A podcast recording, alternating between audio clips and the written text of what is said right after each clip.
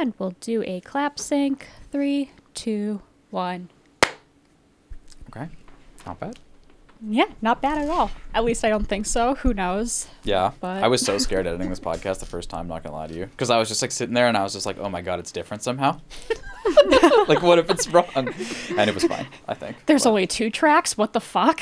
Exactly. It should be easier in As every possible shouldn't way. it be like significantly easier? Uh yes. Mm-hmm. It should be. But we didn't have Craig. Yes. that is true. Got We it. didn't have we one still of our don't backups. have Craig. a We valued still have member of the yeah. podcast crew. Agreed, agreed, agreed. But the people But that probably didn't come here to actually hear about our production issues. And there weren't issues, by the way, yet. Um, but they probably actually came for Valorant Esports games. I would imagine. At least that's what I came here for, to be honest. Yeah. Hell yeah, because we are V question mark. Or now I'm like starting to shorten even that. So like V question mark. Now I just call us like VQM. Like that's how I that's how I uh hyph not hyphenate. That's how I uh God, what is it called when you Abbreviate. Abbreviate. abbreviate? That's you. how I abbreviate our uh Guys, we're our choking the intro. But yeah, who's who's that we hear though? So we there's Yeah. myself, Zoe, and McCoy again Hi. this week, but also this week we are joined by Elena. Hello. And awesome. Elena also watches Valorant games as well extensively, mainly because McCoy like probably straps her to a chair and like puts her in front of the no, not, not Yeah, it's really. not Should we necessarily ask? Do you think optional in that? our Do you think this crowd would understand Clockwork Orange and the reference to it? Probably not. Oh, probably not. Probably But that's what it's like. Yeah. a horrifying visual. It is, yeah. And what's also a horrifying visual is some of the NA teams this week that we thought. I'm just oh, kidding. Oh, I'm kidding. there's a I'm kidding. I'm kidding. I'm kidding. But God, Okay. people do love to shit Harsh. on NA. No, but I just think you know, guys, like, you know, there were some upsets and there were some there were some moments. Um, but obviously we'll talk all about that. But yeah. Uh, also there was some really good play in NA as well, actually, for that matter. I thought a lot of the lower teams looked solid in a really cool way. But Mm-hmm. we'll get to all that. But yeah, let's do it. Let's let's dive in. I say. Um, yeah, so this is covering week one of challengers uh, for North America and Europe, EMEA for that matter as well. But yeah, we, we did end up watching a couple series this past weekend. I mean, for one thing, a lot of these matchups just seemed like they were going to be bangers from the get go. Like, as soon as I saw EMEA's week one, that was G2 versus Fnatic and TL versus Gambit, I was like, well, mm-hmm. my Friday's booked. Mm-hmm. Awkward. Mm-hmm. Um, but yeah, it ended up there was a lot of like really interesting series. And while it's not, it's different because it's not the end all be all like tournament format that we're so used to. Rather, this is a circuit, so there's a lot of time for these teams to maybe learn from things and improve. It's not necessarily a like this team needs to get this get, they need to get their shit together fast, you know, because they're playing Right. 2 days from now. Like so it's very interesting. These are going to kind of be our like our initial impressions. Maybe we'll talk about things that t- some teams have done well, players who have done well um, as well as just kind of maybe looking at other ways that you know a team could possibly improve, or are they just doomed forever? Dismantle the roster, start from scratch after week one. It's doomed. Which I, love- swear, if you go on Reddit, that's how some people I are know. with some of these series. I And know. I'm just like, dude, chill. we It's were joking about that with one game. What was the team we were joking about doing that for?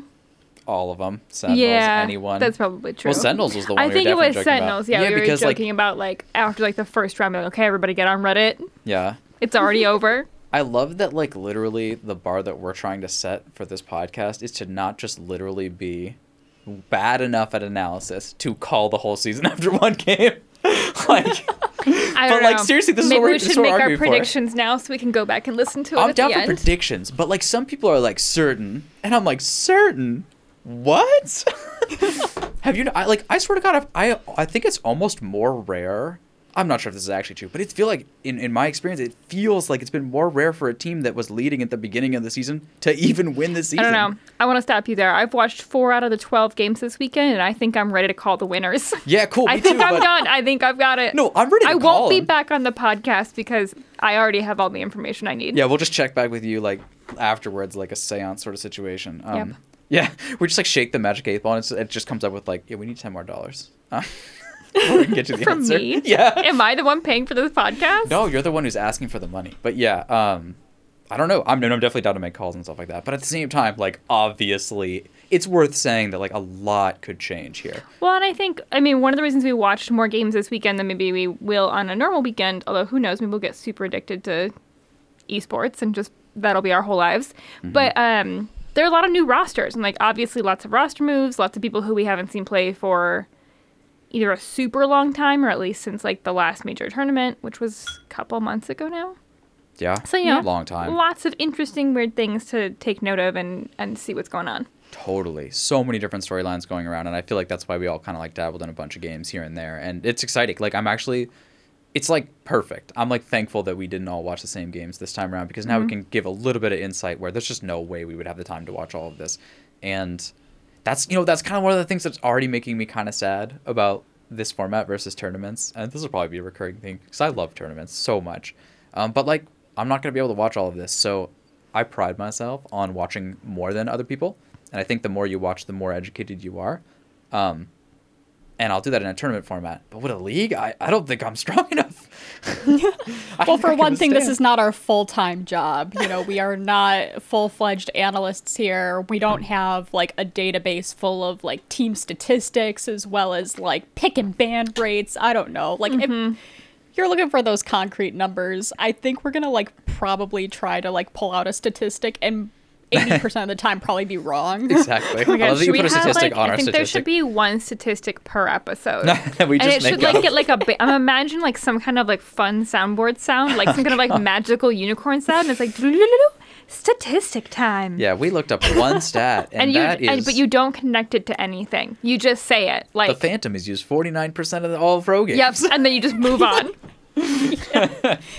Did you know that Ye has more kills on the Marshal in round three than with an op? Yep. No, so that, Yep. Day you learned. oh god, that's those. Are, I fucking hate those stats on sports broadcasts that are just like literally so far up their own ass. They like they don't even make sense. They're like, did you know that on Saturday games only, on you Mm-hmm. know days that were below sixty degrees, and for a team that was leading by twenty, uh, between twenty and twenty five, this has happened half the time. You're like, what the. F- Yeah. Get out of here. I will give them kind of. I want to like throw throw traditional sports a bone. I feel like it, you those usually come out in like the fourth quarter of a game that like someone has clearly blown the other team out of, and the poor casters are like, "There's nothing else to talk about," and they're just looking at their like teleprompter, being like, "Someone, God, give me a stat," and that's what they it's found. awful though. I'm like, come on, dude. Like, it's just it hurts my feelings. Like, just making me think about that and how relevant or not relevant that is is just making me sad.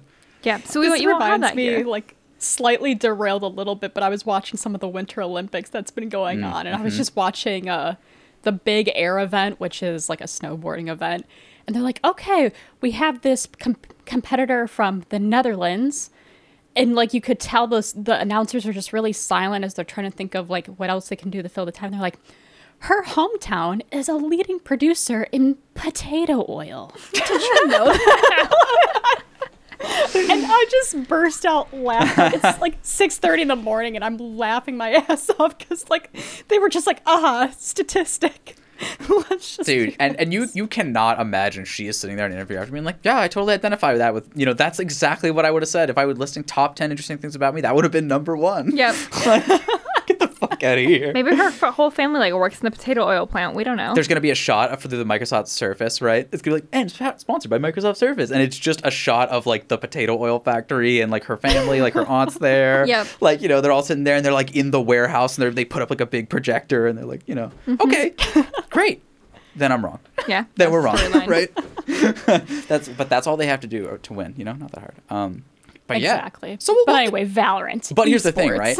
You say that, right? You say you say um, that we're not experts, and that's all true, and it is true. Look, we, we give enough we've given enough caveats, motherfuckers. Now they know.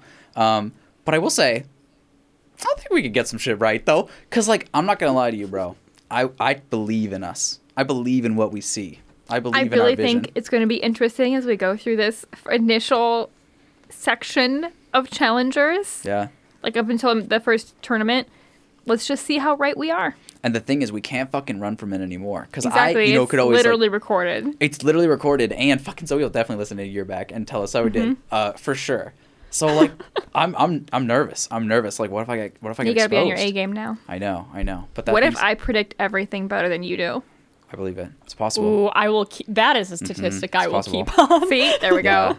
Yeah, yeah, yeah, yeah. But I, I think the three of us will do better than the average. But, but we'll see. We haven't started. Let's start it. Let's do it. Let's let's jump on a game. And obviously, I think since we're talking about NA a little bit, we joked about them a bit. I think I think we should do Cloud Nine versus Hundred Thieves. That feels like Yeah. the first one to start with. That was the first one that I watched. Um, not that Yep, it was relevant. the first game of the you know the entire circuit really. So you know the season opener, Cloud Nine versus Hundred Thieves. We have Cloud Nine coming off of a pretty hefty run in Champions versus Hundred T, who has to has some roster roster shuffles going around. They're trying to find an identity, mm-hmm. and so people were looking for an absolute banger of a series here. And I think the question, well, I mean, if you go on Reddit, like 100T fans, like most of them are in shambles, being like, Yeah. I'm just like, like, like, holding I'm, I'm still gonna crying. stick with them. I'm still gonna ride this out, but man, this hurts. And I'm just like, dude, it is one series. Go chill the fuck It's like it's like out. Yeah. it's like it, it cuts to that right, and then it just cuts to this dark room where TSM fans are just sullenly walking out the fucking building. like I just fucking hate this esport. I'm done. Like, like just yeah, I think too. I mean, I guess we should say like spoilers ahead. of course. We're gonna immediately spoil who won this game. Um, if you haven't watched it yet and you don't want that, go watch it. What are you doing here? yeah. Um, but I think it was also like kind of overblown about how bad it was on the part of Hundred Thieves. I look. So click on this. Can you click on the game, Zoe, and can we bring up yeah. the scoreline? So let me actually bring up the game Sick. here. Because it was a 2-0. Yeah, it was a 2-0 and the first half of the first map split was um rough. It was rough. Um Hundred Thieves went I think 10 and 1. It didn't look good. Yeah. And then they kind of pulled it back and they made it close. And I think Just to clarify, just to clarify. Yeah, they went 1 to 10. They Yep, went 1 sorry, to 10. that's Yeah. important because they were not winning. Yeah, they was, were uh, getting very much not so. blown out, and Cloud Nine was teabagging all over them. Oh my god, yeah. They were It was all kinds of BM shenanigans. Um, it just it just looked awful. Yeah. I think. Yeah. So, I mean, yeah. I mean, bad. 100 Thieves looked lost. Yeah. for a lot of the time. And I, I don't know actually if lost is the correct word word. More that just uh, with Cloud9 starting on CT side, I actually thought Cloud9's comp is just abysmal to go up against Agreed. trying to take on a site. It's disgusting. Because you've got Look at it. Raze grenades, you've got robots, you've got uh, killjoy mollies, you've got breach utility and flashes, you've got Astra concussing. Like Yeah. there, there's a ton of shit happening, and you just saw. I, I rewatched the game today, and you just saw over and over like Hundred T would get onto a site, but then there's just so much utility Yeah. being thrown at them and so much chaos happening that they just get picked off one by one, and then you know you have some of the Cloud Nine players just kind of picking off the rest of the meat off of the bones pretty much before defusing the bomb. Um, 100%. It was a rough comp to go up against, and it very much showed. and then split is a map where choke points are devastating. Like these sorts of abilities are just all designed to fuck up choke points. And so when you're like catching someone doing like a fucking five A hit, like you can just massacre them. Um, and so yeah, super fair. The other thing I would say though is that Hundred Thief also opened, o- literally opened the game with a really fast like what was it, like B hit I believe it was a very fast B hit and they like broke onto the site which looked pretty good. Then they planted open and Hiko's wall for he's just playing Viper which is sort of odd in of itself. His wall falls. The heaven guy that they haven't cleared they've just been blocking by a wall just walks through and kills the planter and then kills the guy pretending the pl- defending the planter and it's just like over. And so they started like that and I think like I think emotional like emotionally I think they were hit and I think the emotional game here was important. I, I felt personally like they they tilted off that or or just struggled in some way mentally. despaired. I don't know. It's just like they had to call timeouts and like they mm-hmm. just started sliding against them and they just kept throwing rounds and getting picked off and just they could never get what they wanted going going. And so that was really hard. And then of course I think that's like really easy to remember, especially when you if you watched it live or anything like that. It was just brutal to watch. But but but what was kind of hinted at was they kind of made a run back on the other side. Yeah, and I think that's like, I mean, look, as a hundred thieves, I like hundred thieves. I w- would consider myself like not a fangirl, but I I like them. I root for them. I hate Cloud Nine. We can talk about that later. Um, although I acknowledge that they're really good. Blah blah blah blah blah. Respect. I don't like them. Um, I can see why fans were like hitting the the Reddit, being like, "Oh my god, the season's over. This is a disaster. The, the roster moves are awful. Like everything's bad." Because the first half looked really bad, and I feel like it's easy when a team gets blown out so um, definitively in the first part of a game to kind of like let that color everything. But I thought they came back really well and made it look competitive. Yeah. And in fact, what's really interesting about a game like this is that it ends at 13.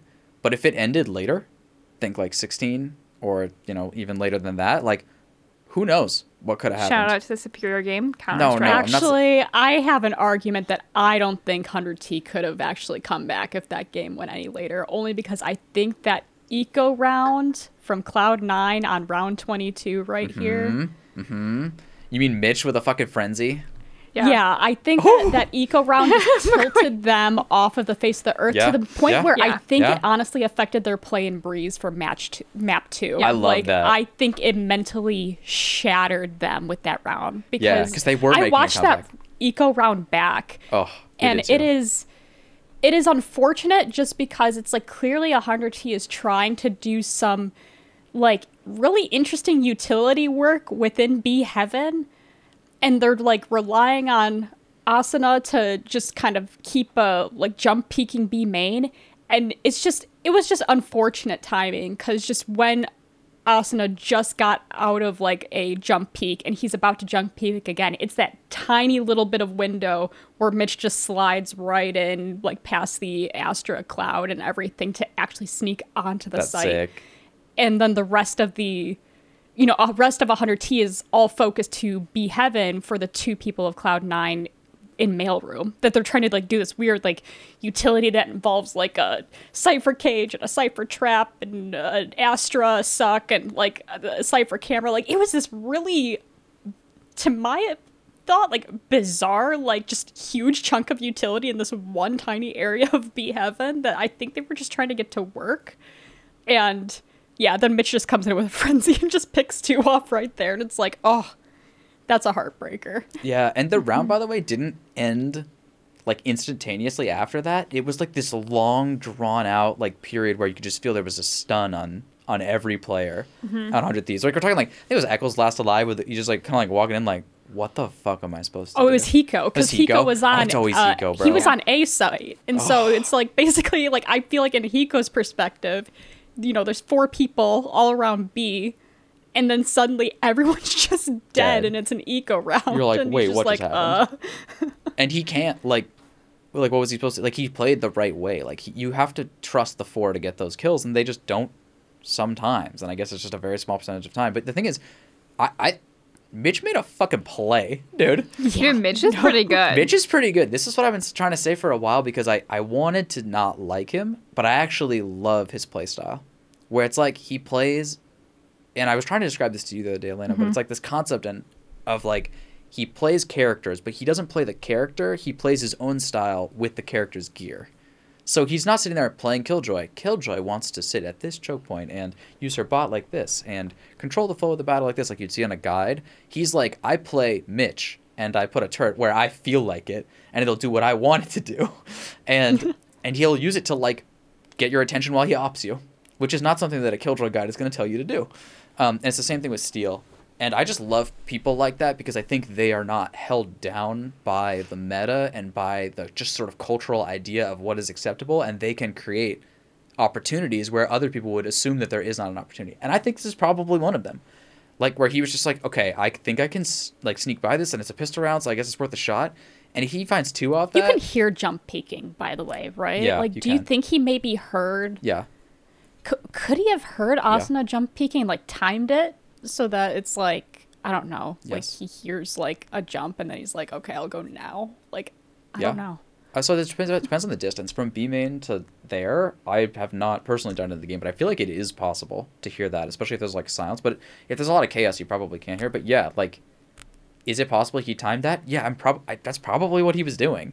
Is he was thinking like these motherfuckers like, I bet I can can get a like get in if mm-hmm. I just go for it. And the thing is, you know, you see this all over. Like when it's pistol rounds, when it's eco rounds, people just do crazy shit. And usually, what that means in Valorant so far is it means everyone just like pushes out a B main together as five or whatever, which is a strategy you could do, and you could catch people off guard. You could drop guns. It's a strong strategy, but like most people just run out and die with pistols. Okay, but the other way to wait to play pistol rounds is to everyone just try to make an insane play. You don't have to like just take the first duel you find, but like try to you know walk somewhere, stealth somewhere, get behind him, try to find an opening. If you die, you die.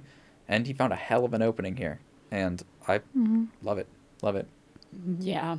Yeah, And I just I think I think that just emotionally shattered Hundred Thieves after. yeah, Um I agree. like I, think said, when we I saw feel that like round, it went to the second map. yeah. yeah. And I think when that's we saw that round, we were like, okay, well, the game's over now. Like that, like it, you know, Thieves was kind of making a comeback. They were getting some rounds. It also seems like maybe split at least for these teams or for NA is defense sided because no one could get a lot of rounds on T side.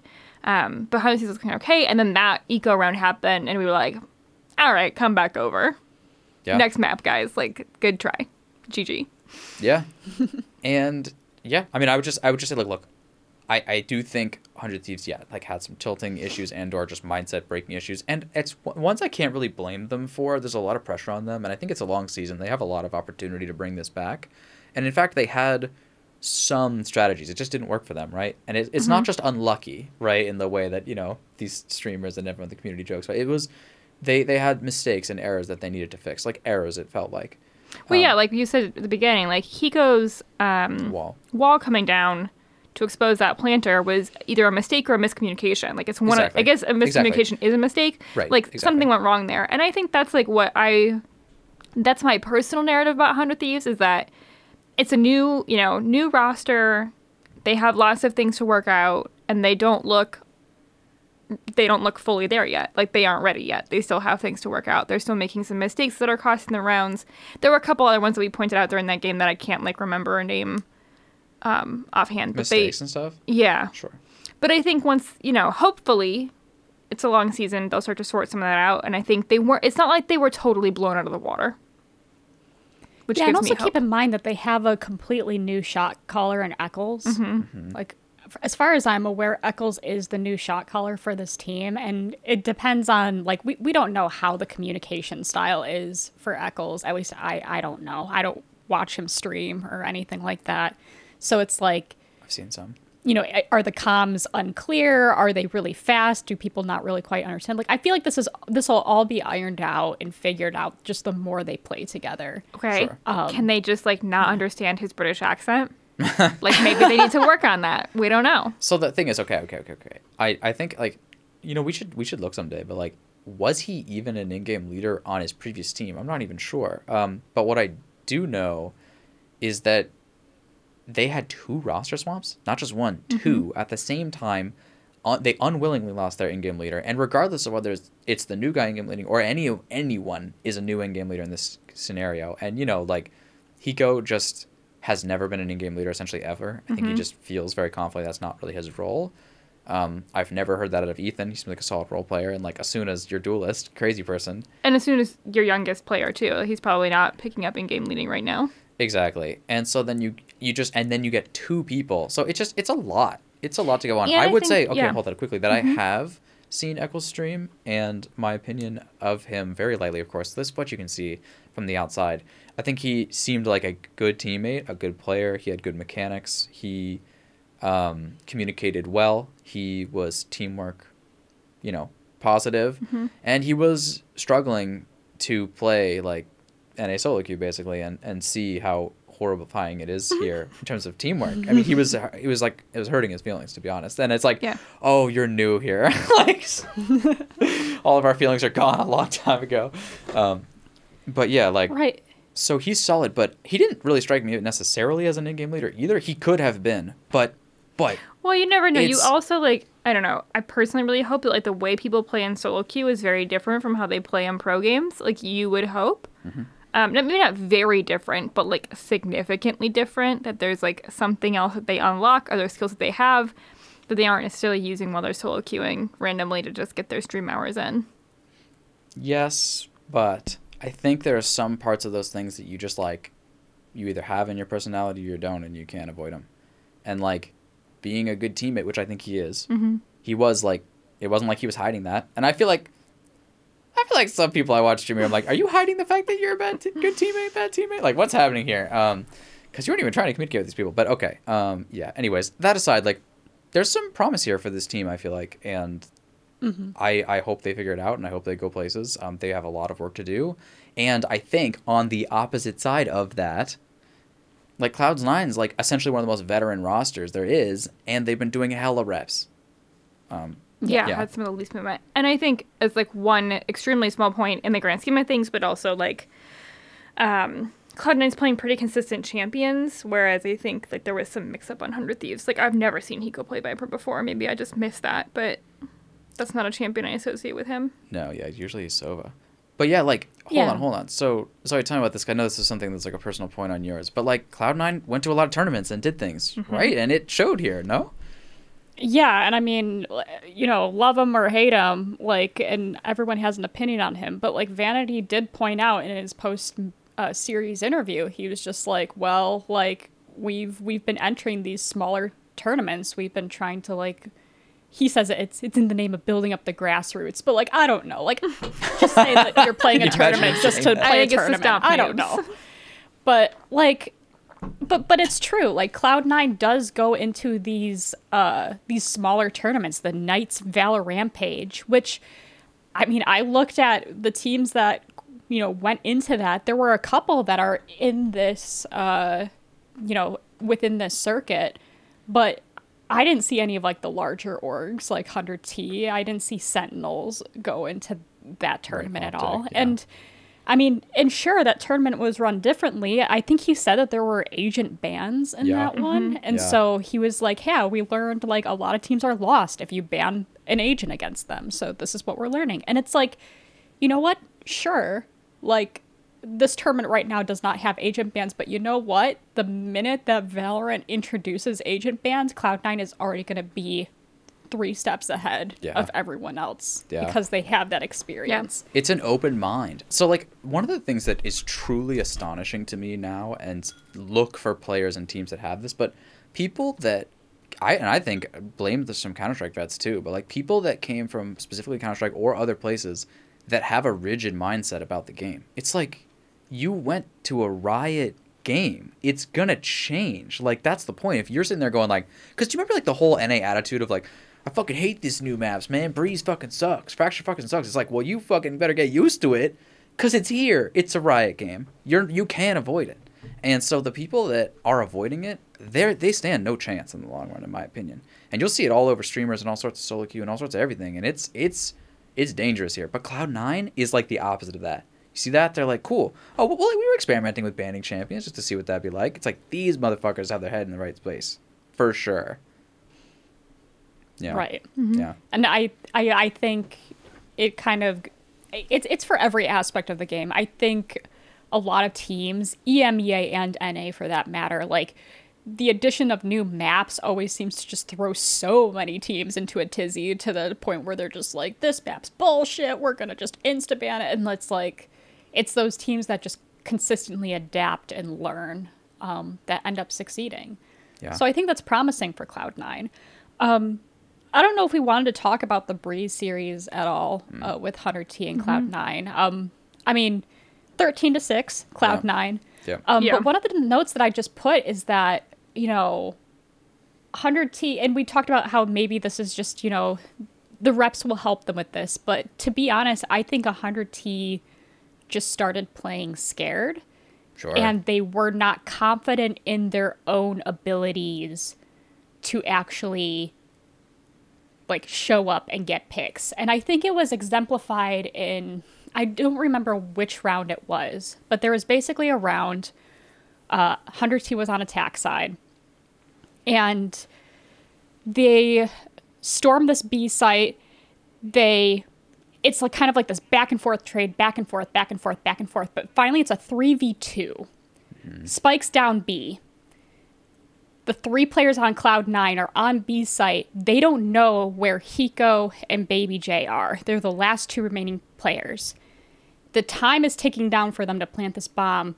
They know that Hiko is like in B main, but they don't know where Baby J is.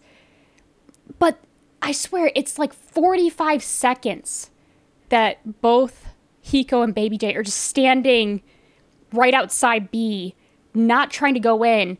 And finally, it's stalled so much time that Cloud9's using utility, and they're finally figuring out, okay, he's B main. Ah, this guy is, you know, in uh, art, not arches. What is the other opening into mid? Oh, a tunnel. Why am I? I, Tunnel. tunnel. Like, yeah. yeah, they're like, oh, Baby J's tunnel because also Baby J is like suddenly jump peeking, and they're like, oh, I spotted him. He's he's tunnel. So it's like they know where they are, Yeah. and the clock is ticking down. And finally, with like 20 seconds left, Baby J just runs onto the site. He kills two instantly, and then they get the third, you know, the third Cloud Nine guy instantly. But the times run out. They don't have enough time to plant the mm-hmm. bomb, and that just speaks to me that they were just so unconfident in their own ability to like take the site together Yeah. that and and you know it turns out it's just like have confidence in yourselves like baby j can get those picks like Yeah. I don't understand why they had to stall so long it, they were just playing so scared they were giving cloud9 too much respect Well, way too in much their respect. ability. Cloud Nine's in their head, man. That's what the teabagging's for. It's just like you can't even fucking Yeah, touch me. so. No, I mean like listen, it's say what you will, and it's like I feel like the older I get, the more perspective I get on these things, which like feels weird. I I still am not a huge fan of like BM. You know what I mean? I'm Mm-hmm. like more. I feel like I'm.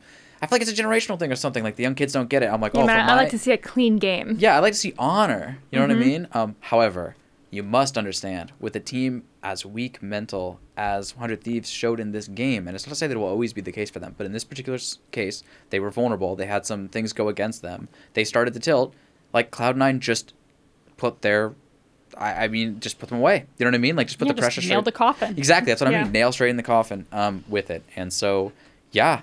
And by the way, like, Baby J going on to that and site and getting all those kills is like that's like the greatest possible outcome for you. Most of the times it won't even go that way, so you need more time to figure it out even still than they already had. Like it's just like their window was com- almost completely closed at that time um, to go there. Um, now look, you could have a miracle happen, but you're closing all the other opportunities of play, um, and so it's a very dangerous thing to do. Um, totally though, I agree. I agree.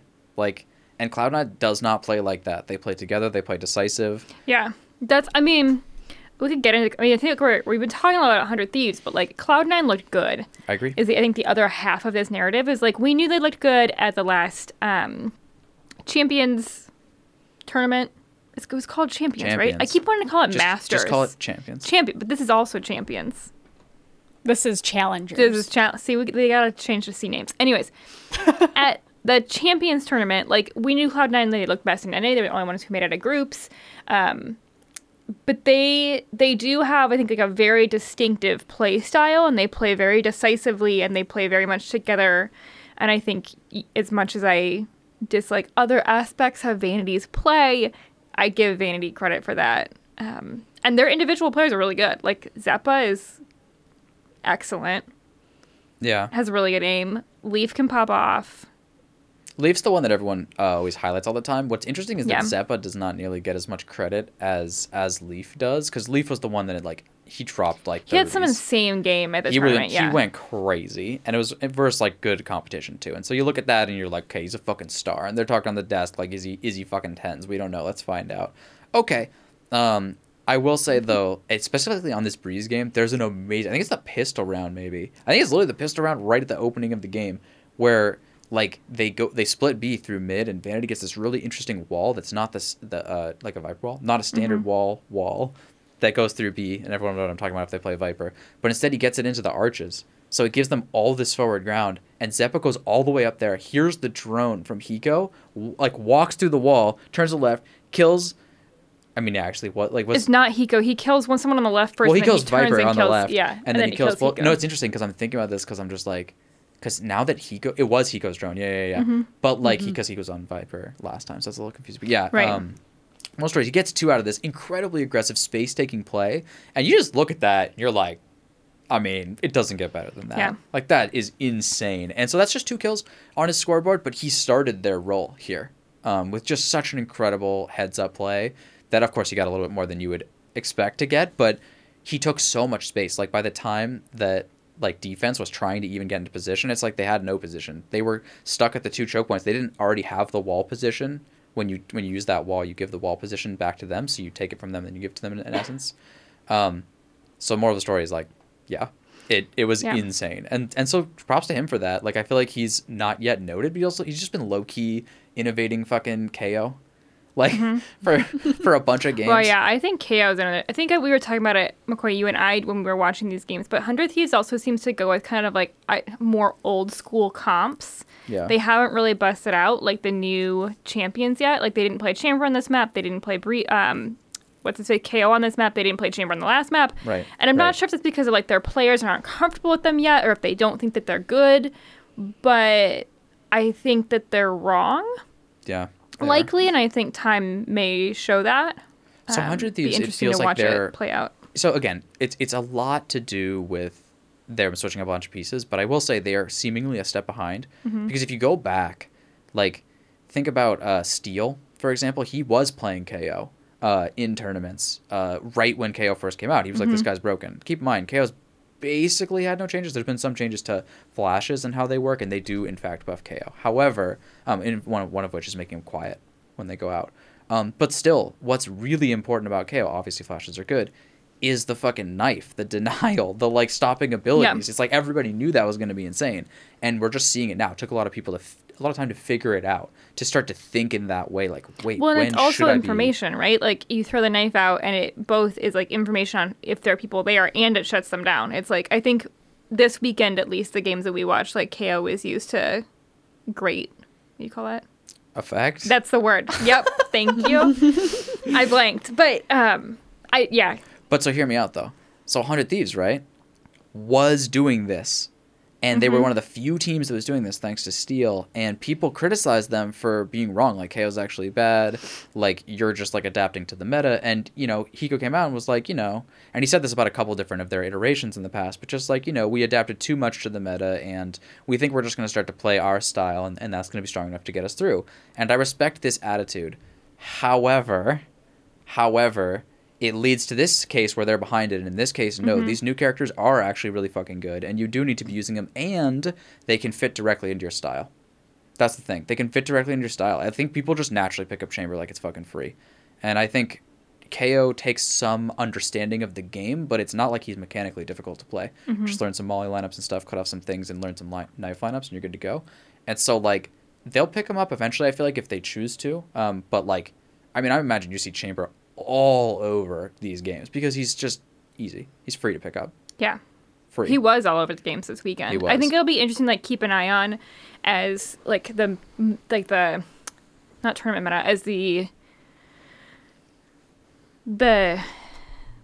What is this called? It's not a tournament. Like the circuit, Thank you. like the this, circuit like, meta like stage. develops. Mm, okay. It'll be interesting if like by the end if Chamber is still being played as much, but I feel like likely Chamber's here to stay, like just like KO is. I think they're probably going to be standard. That's the sense that Makes I the most sense to me for sure. Yeah. So then is that yeah. is that enough for it? What do you Well, think? I, I have a transition. okay. Okay. You ready for this? This is pro. So, I I mean, my impression was that was like, yeah, Hundred Thieves looks shaky at best. They look maybe they aren't totally out of it. I don't think they need to work on some things. They need to sort their lives off. They need to practice. But Cloud9 continue like came out looking like the Cloud9 I think most people expected. They're decisive, they're fast, they play as a team. And I think that at least at this point in NA, that strikes me as a style that's going to dumpster the majority of the other NA teams, including Sentinels, who I think looked a little bit lost and shaky in their games. Zoe, did you watch? To an extent. Yeah, to an extent, not Yeah. not as bad as not nearly as bad as Hundred Thieves, right? But I thought that like the the the grand takeaway from the Sentinels game that we watched was that they don't look quite ready for prime time yet. To me, they looked a little lost, especially on yeah. Fracture. I mean, I, I think, well, Fracture, for one, is like a map that I think every team just, any team that loses on Fracture just looks lost. Yeah. I, I, Problem is I think picked that's though, like, bro. It's just, it's an awkward thing to be lost in, on your own Well, map. that's what made it so interesting because True, they yeah. they did pick it. They were like, "No, no, guys, we got this. We've been practicing." And then they they they did not. They did not got this.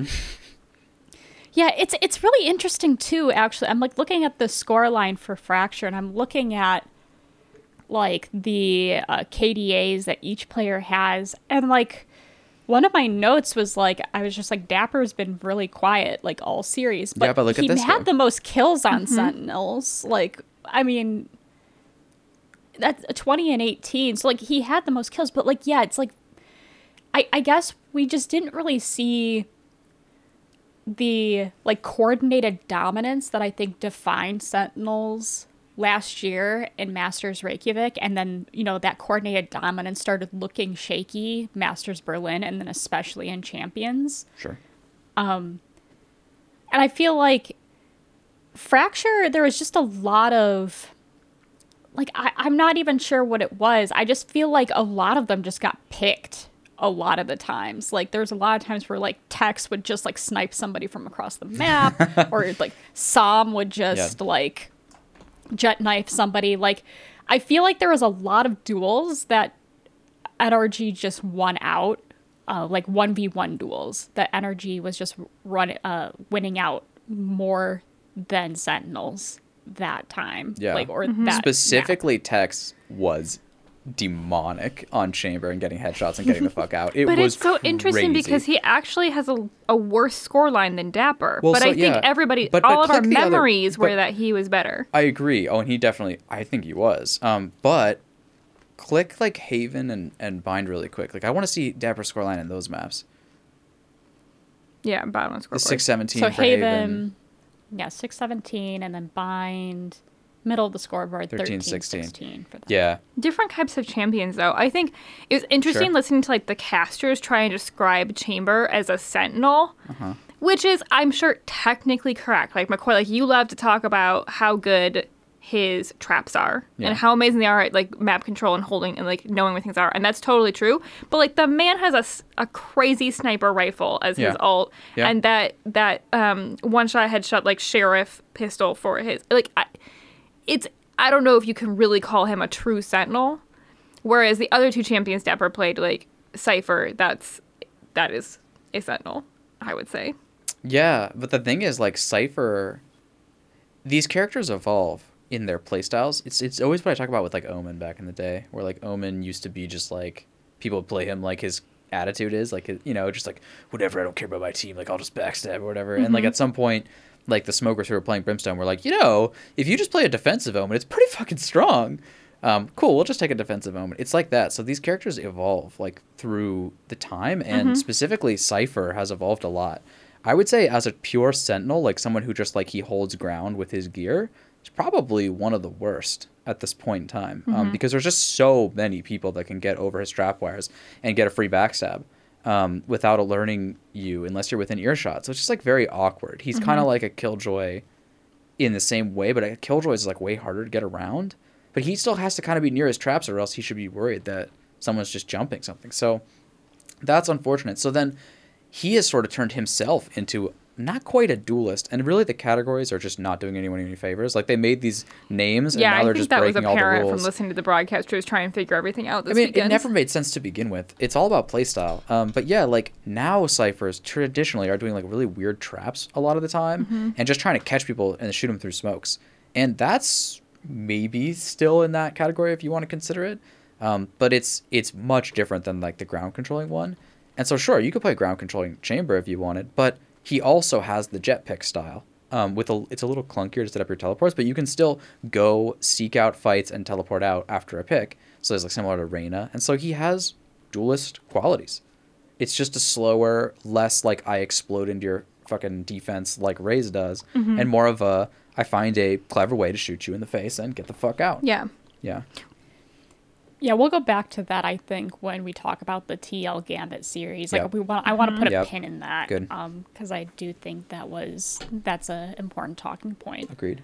Um, But I mean, I, I think also another thing I wanted that was, you know, in my armchair analysis of Right. watching Sentinels versus NRG, it to me, it looked like Sentinels was trying to play as the better team, slightly disrespectfully, mm-hmm. Yeah. and NRG was punishing them for it. Yeah.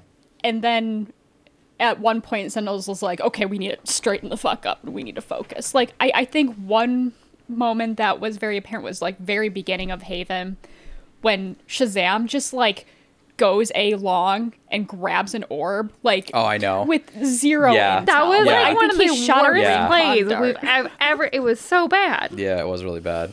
It. w- I think you're right about that too, Zoe. Like when you think about that play, like why would you do that? It's either just the most YOLO play of all time, or it's I think I'm better than you, and I think I can get away with this. Like I'm a s- I I'm gonna win the duel, like Yeah. or something. Like I, I don't even know what it was. Like I think Yeah. we all kind of commented on that, being like, "What were you doing?" Yeah, exactly. And that's what we really should go back and watch because I'm wondering if like he reconned it and the timing to recon, or if there was a smoke up, or just what led to this. Because from our perspective, it looked it looked just like he just fed essentially, um, and it, yeah, like you're saying, like ego fed.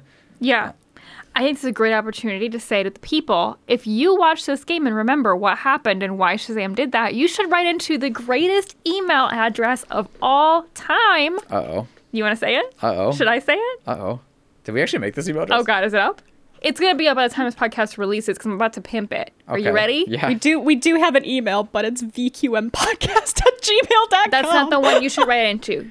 Wait, what if it's what if somebody already has it and I say it? We're gonna, can you beep it out after McCoy? It- you know what? I think you should just write to whoever has this email. Okay. and just yeah, yeah, yeah. I think that's a great idea. So if we don't have this email address, you're about to email someone else who I assume has similar tastes to us. But um, the email address is is it it's doesn't jack me or just doesn't jack me? Nothing jacks me like Valorant.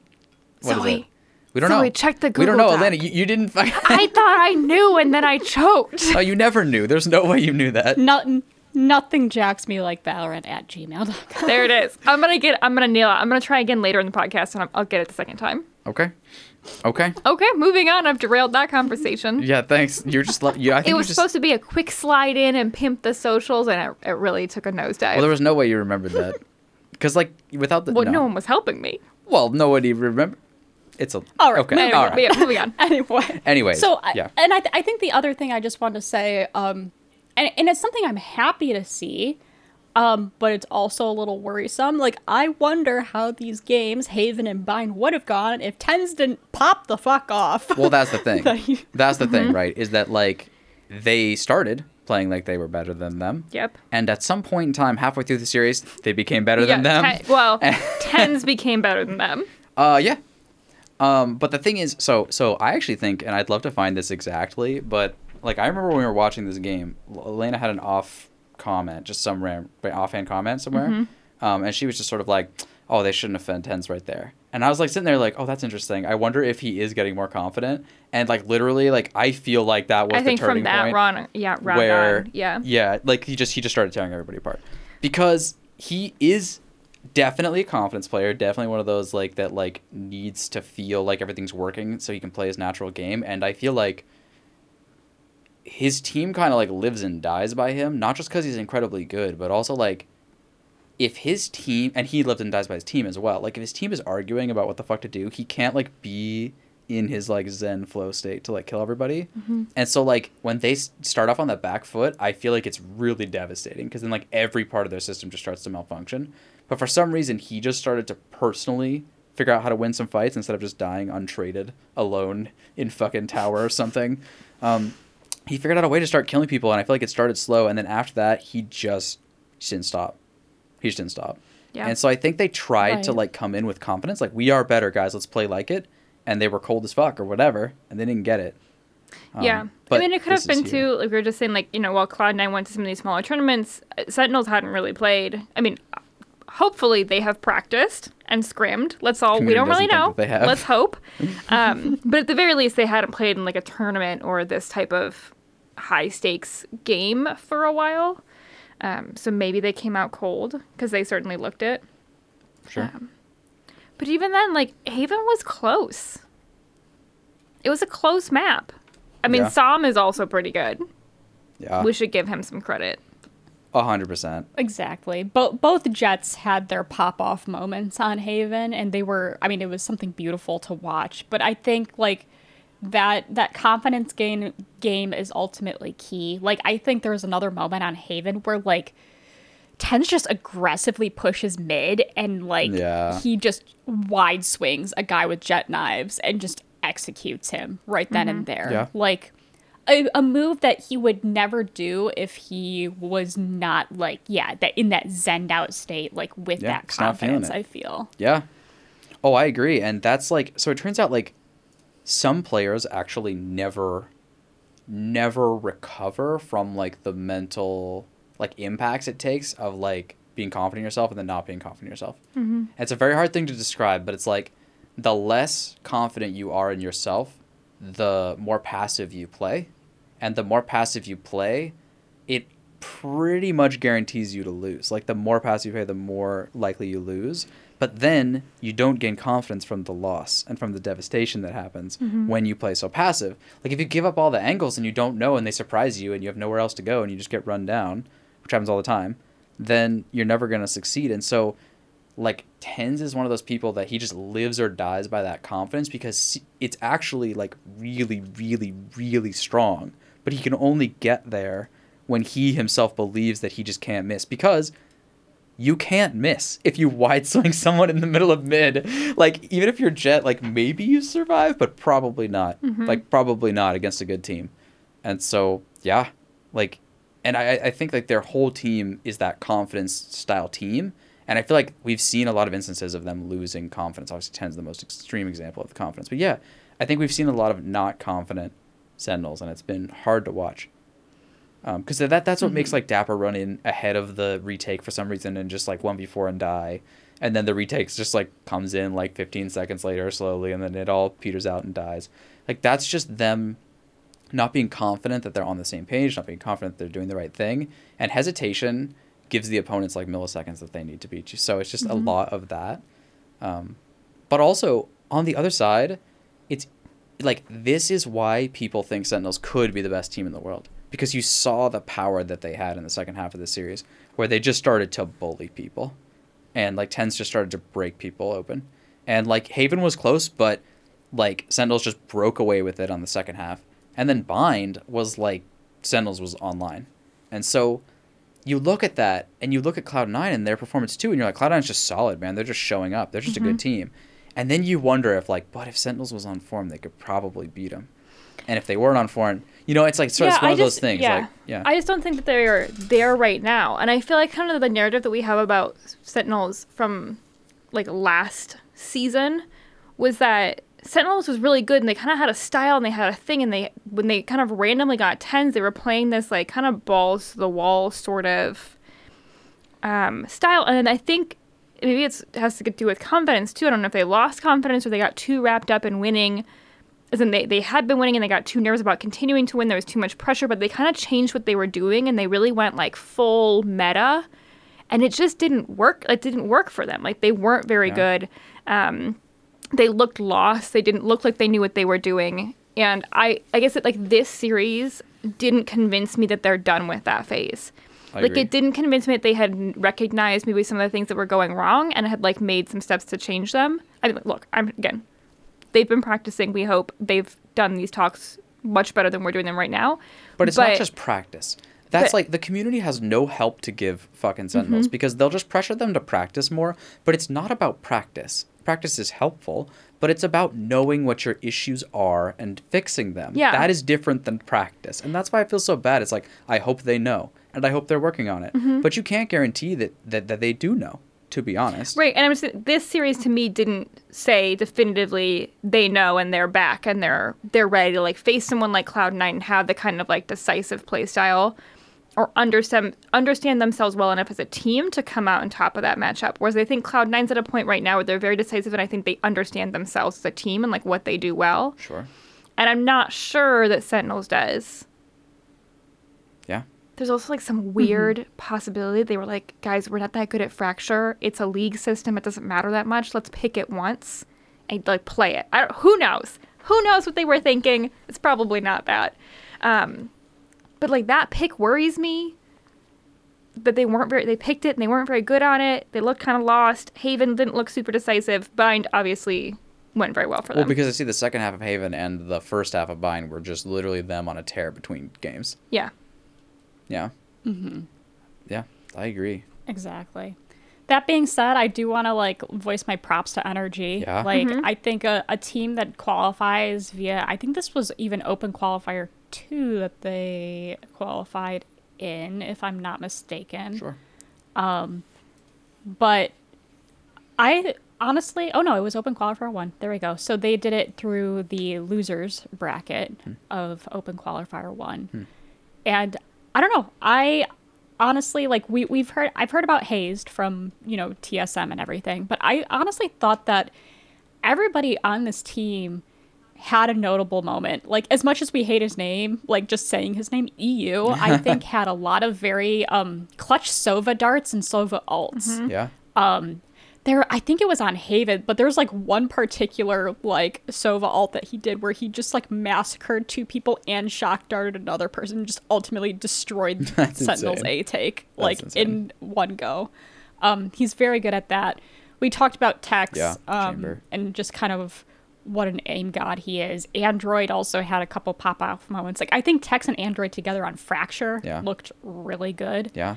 Um and then there's s0m, There's s0m. you know jet pop off like yeah, but you know what's so interesting about s0m is like, I, I like loved his bind play. He was like the reason on bind they were able to stay in this series and like almost make something done because they got destroyed on one side. It was Mm-hmm. terrible. It was like It was 11-1? 10. Yeah. Yeah, I guess 11 one Yeah, I mean it's insane. Um, but then he literally like just took them back, um, with just getting picks, uh, and and actually like even on Haven too, he was getting picks, and I think his style is like a really, I don't know how to describe it. It's like a really clean, like Counter Strike op pick style player with jet utility.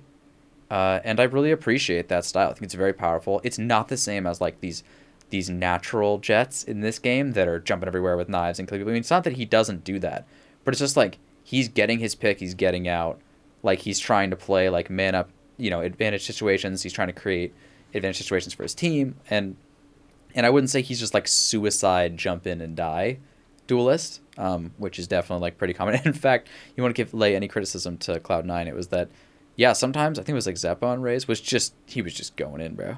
He's just going in and and dying. Um, and everyone does that on Raze. But yeah, like this team was awesome. I thought they were very solid. They they came uh, awake, ready. Their their shots were good. Their teamwork was good. Their strategy seemed to be solid, and I think they were basically going to win until, you know, Sentinels and TenZ went God mode really, and that's not going to happen every time. And I think like as a normal team with not superhumans on their team, they were very very very strong, and I think they deserve a lot of respect for that. So yeah, echo sentiments similar. Mm-hmm. Yeah, yeah absolutely. Perfect. So, I mean, I guess like any other, those are kind of like I guess the main ones that we watched semi together. Um, are there any other series that people want to call out? I would call it the Optic. Mm-hmm. series, which is Envy, by the way. They've Envy. renamed themselves. Yeah, and we can we don't have to go extensively into this, um, but like it was it was an interesting thing. Yeah, like look at these look at these stats because obviously yay killed a lot of people. Um, he didn't even necessarily have an incredible series. He had incredible moments, and then he also got picked. You know what we should say about this series is that yay played Chamber, it picked Chamber on the first map, and Yeah. the, the desk was like, Really aga- they it. were like aghast about it, and they, Yeah. I want to, they lost the first map, right? Yeah. Um, they lost the first map. Yeah. yay did not have a good, a good showing on Chamber, and the, at least the analysts in the desk were like very, um, anti the Chamber pick. We're not impressed. Yeah, it's interesting. Like I don't, I don't think it's a bad fit for him as a player, but I can understand why you'd want to keep him on Jet uh, or Reyna, Yeah. for example. Like, I, Chambers a great uh, character for him. I think the only problem is that if anyone who's played Chamber will understand this, it's like you are kind of bound by the duties of the Sentinel portion of your character. Like you really do have to put traps around, and it involves running around a lot, and so you have to like, in order to place the correct traps on some maps for certain strategies, you have to know what the strategy is already, which means your team has to decide that. Mm-hmm. But you pretty much need the whole buy time to actually get everywhere. So it's just a very like thought intensive, like setup intensive sort of thing. And so that's very unnatural and it's very hard for your entry players to get in the right headspace to also then be ready to just come around that corner Yeah. with three seconds left and get the perfect headshot. And that is a very different role from what he usually does on Jet. I assume on Jet they're like, yeah, you point this way, okay, run, and he just Yeah. goes.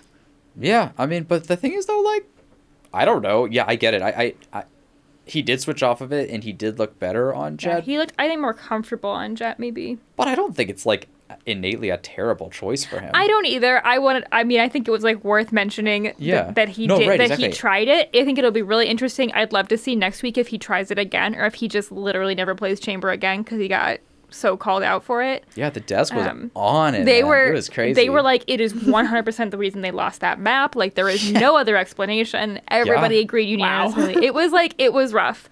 Um, so I think that's like an interesting storyline to keep a, keep an eye on is if he ever pulls that out again. Yeah, no no mention of Shanks being on Chamber. like no one cared about that. Um but yeah, it was interesting just to like to see that criticism. Um he definitely diffed some people at some as as Alex would say. He just like would walk up and just opt the opper just in his position, which is a giant advantageous fight for the person holding the position if they're ready. But the thing is they have to like stay ready and so he would just like walk in and just shoot them and you just be like, "Okay."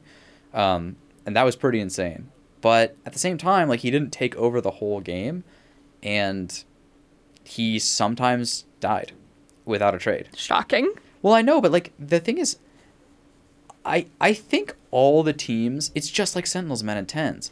It's like the thing is, yay's I think too solid of a player to have as lows as mm-hmm. TenZ does, but he also does the same thing that TenZ does, where he's just like, I'm so much better than these guys, and my team wants me to go in there and open it up. I'm just gonna go shoot three people, and it's like that is the easiest way to just throw your life away if you aren't just better than him in this one millisecond click off.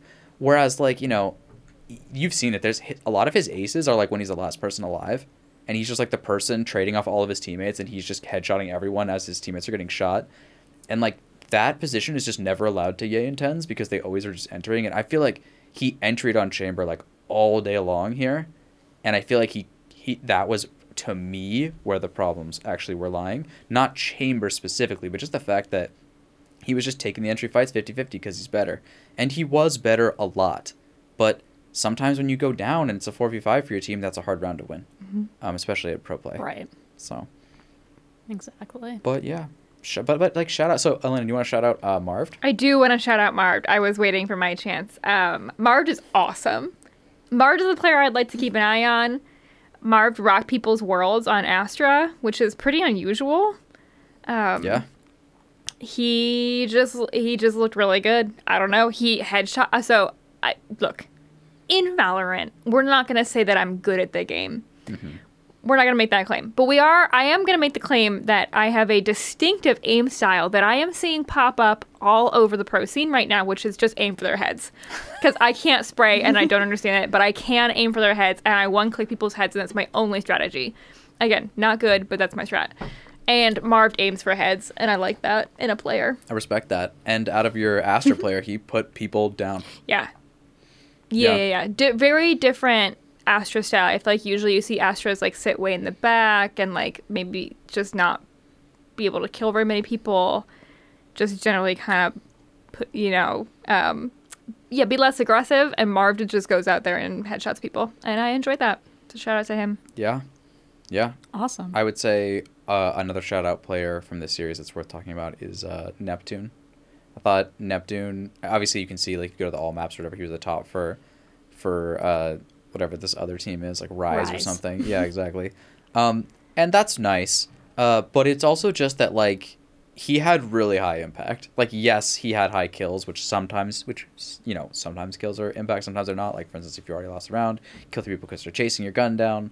That's not really high impact. But he just like he produced sequences that were nuts. Like he was just putting people down like two, three at a time, Yeah. and putting his team in, in insane positions. So it was just like was awesome. Like he, And- was- he did great, and I had never heard of that guy Yeah. before in any meaningful way. But he took control of this series and a lot of not, not I wouldn't say he was a superstar of this series, um, but he was a superstar enough times. Yeah, he was pretty wild.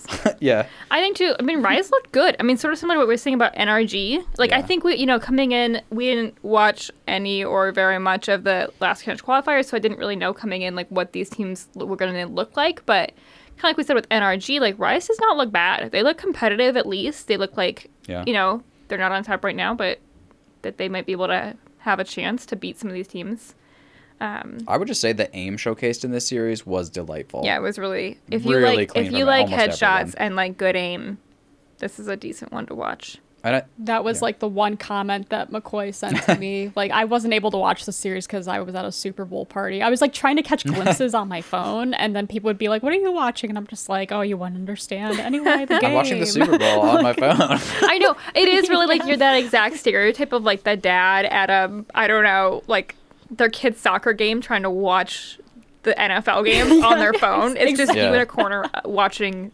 Dad, I hit the ball. I, I hit the ball. It's like, yeah, but if you don't, you don't hit the ball like this guy. Yeah, have you seen this? This Yeah. shit's like, But I will say, like the few glimpses that I look. Well, first of all, McCoy like uh, messaged me, and all he did was message me a soap emoji Yeah. for clean. Um, and and then uh, you know, the few glimpses that I got like were just yeah, like headshot central, like very clean aim. Like none of these kind of dirty spray, like I don't know, trades back and forth just because of like bullet RNG within smokes. Like it looked like actual like head to head, Yeah. you know, matchups. yeah. And Which I, I think, go on. talk about a segue. Should we talk about EU? We could. Because they aim different over there, you guys. They do. The, the aim in EU was looking clean as well. I thought. Because I think, look, we're we're NA people. We're from the NA region. We're NA fans. We'd like to follow that scene. So we watched a lot of NA games this weekend. But I think probably if pressed, if you asked any of us which um, scene is better, I I would say EU. I think we'd probably all say the Mm-hmm. You mean EU. Chronicles scene? I mean, yeah, Chron- the, the scene of Chronicle. Chronicle looked so fucking good. Yeah. That man. Let, man us fucking talk Yeah, about let's- aim come on, that. I am TL. envious of. I mean, yeah, let's How- do it. How'd this series go for you, Yeah. Zoe? Was, was this some fire shit? This this was the very first game of even just Valorant that I watched in a while Yeah. because EMEA airs before NA and Team Liquid versus Gambit was the very first game. So you know it's 10 a.m. Eastern and I pull up the stream and I go to watch it and I was not disappointed. It was some really great Valorant. Um, I think there's always like the questions of teams that dominate in the past. Can they still do it? Do they still have that mojo? Do they Yeah. still have that mm-hmm. secret sauce? And Gambit looked fucking terrifying. yeah. Yeah. like They really did. all of all of EMEA. Like so, I, I did want to call out like. First of all, e- EMEA's production is like already tiers It better is. than It's so NA, much better better. 'cause they're like What is in going on? and everything. Mm-hmm. I, I think it's because they're in studio, but also I I don't even know. Like EMEA also had a like it's not like really a music video, but they had like this montage at Yeah. the beginning where they like play the song and they have footage of like players in the studio like, you know, acting like they're agents that they play, like they're sitting in groups, they're like mouthing the words to the song in some cases. And like NA just doesn't have that. And I'm sure they don't have that just because A, their qualifier didn't end until much later Right. and mm-hmm. therefore they couldn't get everyone in the studio. But I just think it's extremely helpful for EMEA to like do that just because I don't know, even some of these teams that I don't know, like Ludon United or like Navi, like I know what some of their players look like because of that montage. And meanwhile, NA is just like showing footage of Hiko clutching and they put the words Hiko. on Yeah. like, well, I know what Hiko looks like because he streams, but like I don't like they don't have any of that same footage. But I did want to call out uh, in that kind of video montage, there's a lyric that's just like, I'm here for the crown. And they flash Gambit up and like Yeah. Yeah. sheydos like points to his head or something. And I'm just like, that's intentional. I Yeah. mean, that hype. Yeah. So I'm glad you're calling it out because that that hype video was so good. It was well done. And it, I just we don't have to dwell on this forever, but it makes it look like EA or EMEA is like a legitimate professional scene, and like NA are a bunch of kids with webcams just dicking around in there. I'm like, it's just not, Yeah. it's not comparable. They had Boaster like with a ukulele singing at the beginning, and then they had this amazing Yeah. hype video, and then they Yeah. cut to like a desk and analysts, and they're all there, and it's just, it's just why, so much better. Why, why are Riot's esports fighting each other? That's what I want to know. And why are they like? why? But like seriously, why do they not have similar production value? I I have no idea. And I don't know if you noticed, but um, EA also had some like nice um, like overlay touches that I don't bunch. think that NA has. Yeah. Um, like they have up at the top right uh, for these matches, they had like what the current map was, and then what the next maps were going to be, and they would have who picked them, which is like one of those things that every time we watch a series, we're like, what's the next map? Who picked this map? Because you can never remember. Yeah. And EMEA just fixed that shit, and So NA's over there with uh, their dicks out, just being like, well, we got a webcam. Van Yeah. Uh-huh. Silly's dog is on, which I love. We should keep that part. Yeah. But like, get it together. Vansilli's dog should be holding a sign that shows who picked which map. That's and then, yes, yeah. I will pay. That's a great idea. No, I mean I hear you. I hear you. And it's like I wonder if it was like okay, giving everyone the most amount of credit possible. Mm-hmm. Here's here's how some of this might have gone down. Okay, here's the best case scenario. I, I'm not typically a best case scenario person, but like maybe like the EA touches, the garnishes on the UI and stuff are are literally s- EMEA, not EA games. Oh my god, you started saying that. Sorry, did I fuck it? it up in the middle of that? Yeah. I was trying really hard you to said say EA like four times, and I just I couldn't. I couldn't. Well, I was trying to say it transition from EU to E. Yeah, to I don't want to say EMEA. EMEA. I don't give a fuck about EMEA. They can Just say EU. EU. Okay. We'll, we'll I that literally helps don't me give a a lot because not not the NA player EU. I know exactly. Yeah. Oh god, see, there's there's no escape, dude. They should seriously stop that person from having his name be EU because that is just not right. they, but you know what they did instead? They just passively changed EU to EMEA. They just didn't want to conflict. They like they changed the name of their whole shit because this one guy. That's ridiculous. Because, anyways, yes. Um, but wait, wait, before we get off that tangent, did you see the map that someone painted of like, by the way, all the regions represented in EMEA, and it was like the world. yeah. it wasn't exactly, but it was everything. so Russia- much. Russia's giant though, yeah. Russia's like giant, so clearly it's gonna look like EMEA's giant as well. Uh, Yeah. But I do wonder if like the touches that they had on the UI were like were the people literally at the EU broadcast and being like, okay, I'll just draw it on screen. Like I'll just like it's like their own creation. Like they just got creative in the moment and they added their own flair and like in the days leading or something, you know, and they didn't talk with anyone in NA and so it ended up being like, oh no, this is just like a nice touch we wanted to put on as opposed to like I mean I I guess they're just they are not required to like help each other in any way. There's like no standardization of it. It's just odd. There, there might be like at least I know with League of Legends, um, LEC has like a different marketing group than LCS. Like they're run by different companies, and therefore like LEC's production just looks so great because they have like marketing consultants that like also work with Premier League soccer and everything. Like it's a big marketing score that they got over there. Like I don't know if maybe it's the same for Valorant. Um I also think maybe another part of it is just like e- EMEA Valorant has hosted events now. They were able to build a stage and studio rather quickly. I probably due to COVID regulations like being slightly slightly more lax out in that region. Like I mm-hmm. think out in California it was probably really hard for it's probably is very hard for them to maybe try and get a studio built and like get I don't know permits and shit. I don't know what California real estate entails. Don't ask me. But like No. it does make me wonder and I think maybe we would start seeing in studio like once NA hosts a world's event uh, or like a, cr- a cross regional tournament of some sort. I hope. If, if all of these cross tournaments are in Berlin, then we're in trouble. Well, that's what I'm saying. Like, well, especially because yeah. like now we've just been sort of like quietly served like a ridiculously long online league. Like, am I right to say that none of these teams are going to play in person against each other in any sort of even faux land environment for many weeks? I think so, right?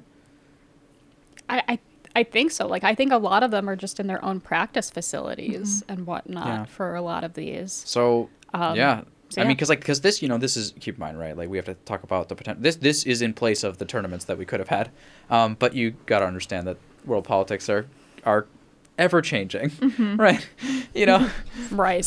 World situations are ever changing as well. That's what I so mean. it's I, I'm glad that we get more Valorant and if it has to be this like LAN you know, LAN kind of format, then I guess so be it. It'll just be very interesting to see, you know, once cross regional, like in person events start up.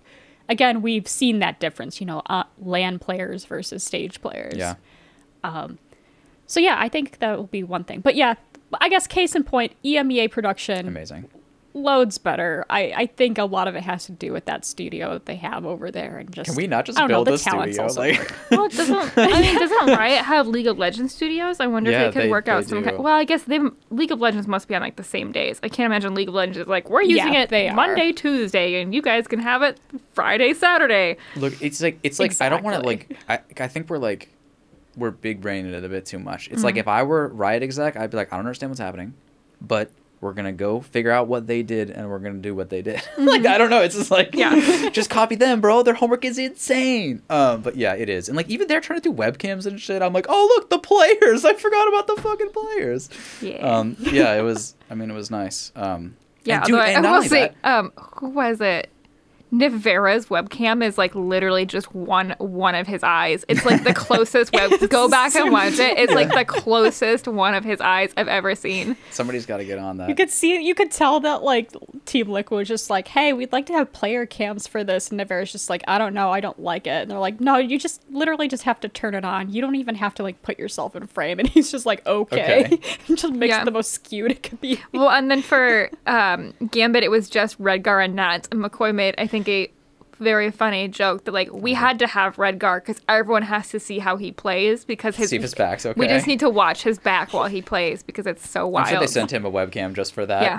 Like, Yeah. look, you're half of the entertainment value of this whole thing is just watching you. Well, your team just silently stomps everyone. Yeah. so we need we need a little bit more flavor. But yeah, they looked really strong. Like getting back to it, and specifically, we were calling out Chronicle during the previous tournament um, as it was going Mm-hmm. on. But specifically, he had some pop off moments that made people kind of wake up to him. And he played. Obviously, it's early on, right? It's just one series. He played like this was his fucking team.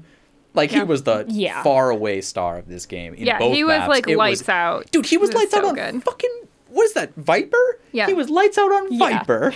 That is insane. Yeah, at one point I said it is Marved vibes, but I think Chronicle's so much better than Marved. Sorry, Zach, go for it. Well, I was gonna say like the the one kind of statement that I actually would not put into question so far is when people are like Chronicle's the best player in the world. I look at that and I'm like, meh. Actually, I'll entertain that. Yeah. Yeah. Like he looks really fucking good at what he does. Um, and it only seems like he's getting hotter. Um, and he tweeted out afterwards, "Girlfriend buff, buff is real." So you know, con- congrats Chronicle for getting a girlfriend Damn, and getting a girlfriend. He got his Uh, like- tension out, and he's just like, I, "How could I have confidence issues? Like I've got a girlfriend. Like it's over. That's beautiful. Yeah. It's a beautiful love story. It is Someone bit- should write a rom com about that. Whatever she's doing." I don't is- know. Then then Starzo responded saying anything for you, baby. So maybe Well, it's sarcastic. well. I I take everything too literally on Twitter. Yeah, yeah. it- the most hilarious shit is like. You got to be careful because that's that's the boomer. That's the boomer attitude. It's just like believing I saw we some read shit on. Twitter and it was literally exactly this. yeah. Um, but anyway, I will call out though, at least with this first map of Icebox. Um, Yeah. Interesting development. Nats being on Sage Yeah. Mm-hmm. instead of the Viper. So Viper's now on Chronicle. he seems to be and fine then on that. Redgar.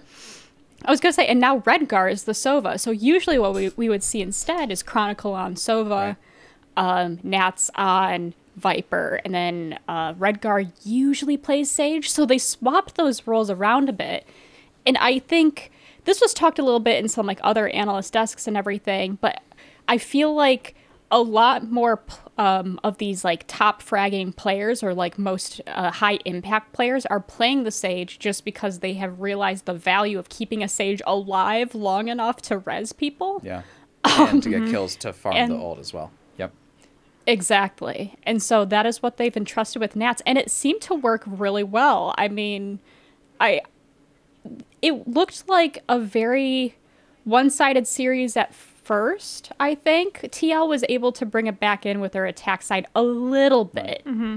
Um but also Gambit has just kind of continued to build upon what makes them a scary team in the first place, which is just d3ffo being in your face in places where he should not be and just killing you and dashing away, and you don't even have time to think. Uh, Chronicle one tapping people, you know, and then like Nats, Redgar, and uh, sheydos, like also fragging out, doing really well, but kind of just like supporting like Chronicle and d3ffo almost in some ways. I, I feel. Yeah, they were just like, kind of like the pack. It looked really good. It's like d3ffo's the front of the pack, Yeah. and then it's like they're the pack, and then Chronicle is like watching like Anti lurk across the map with like Viper, Yeah. and then he like walks into A, gets two picks, and is like, guys, you want to come here?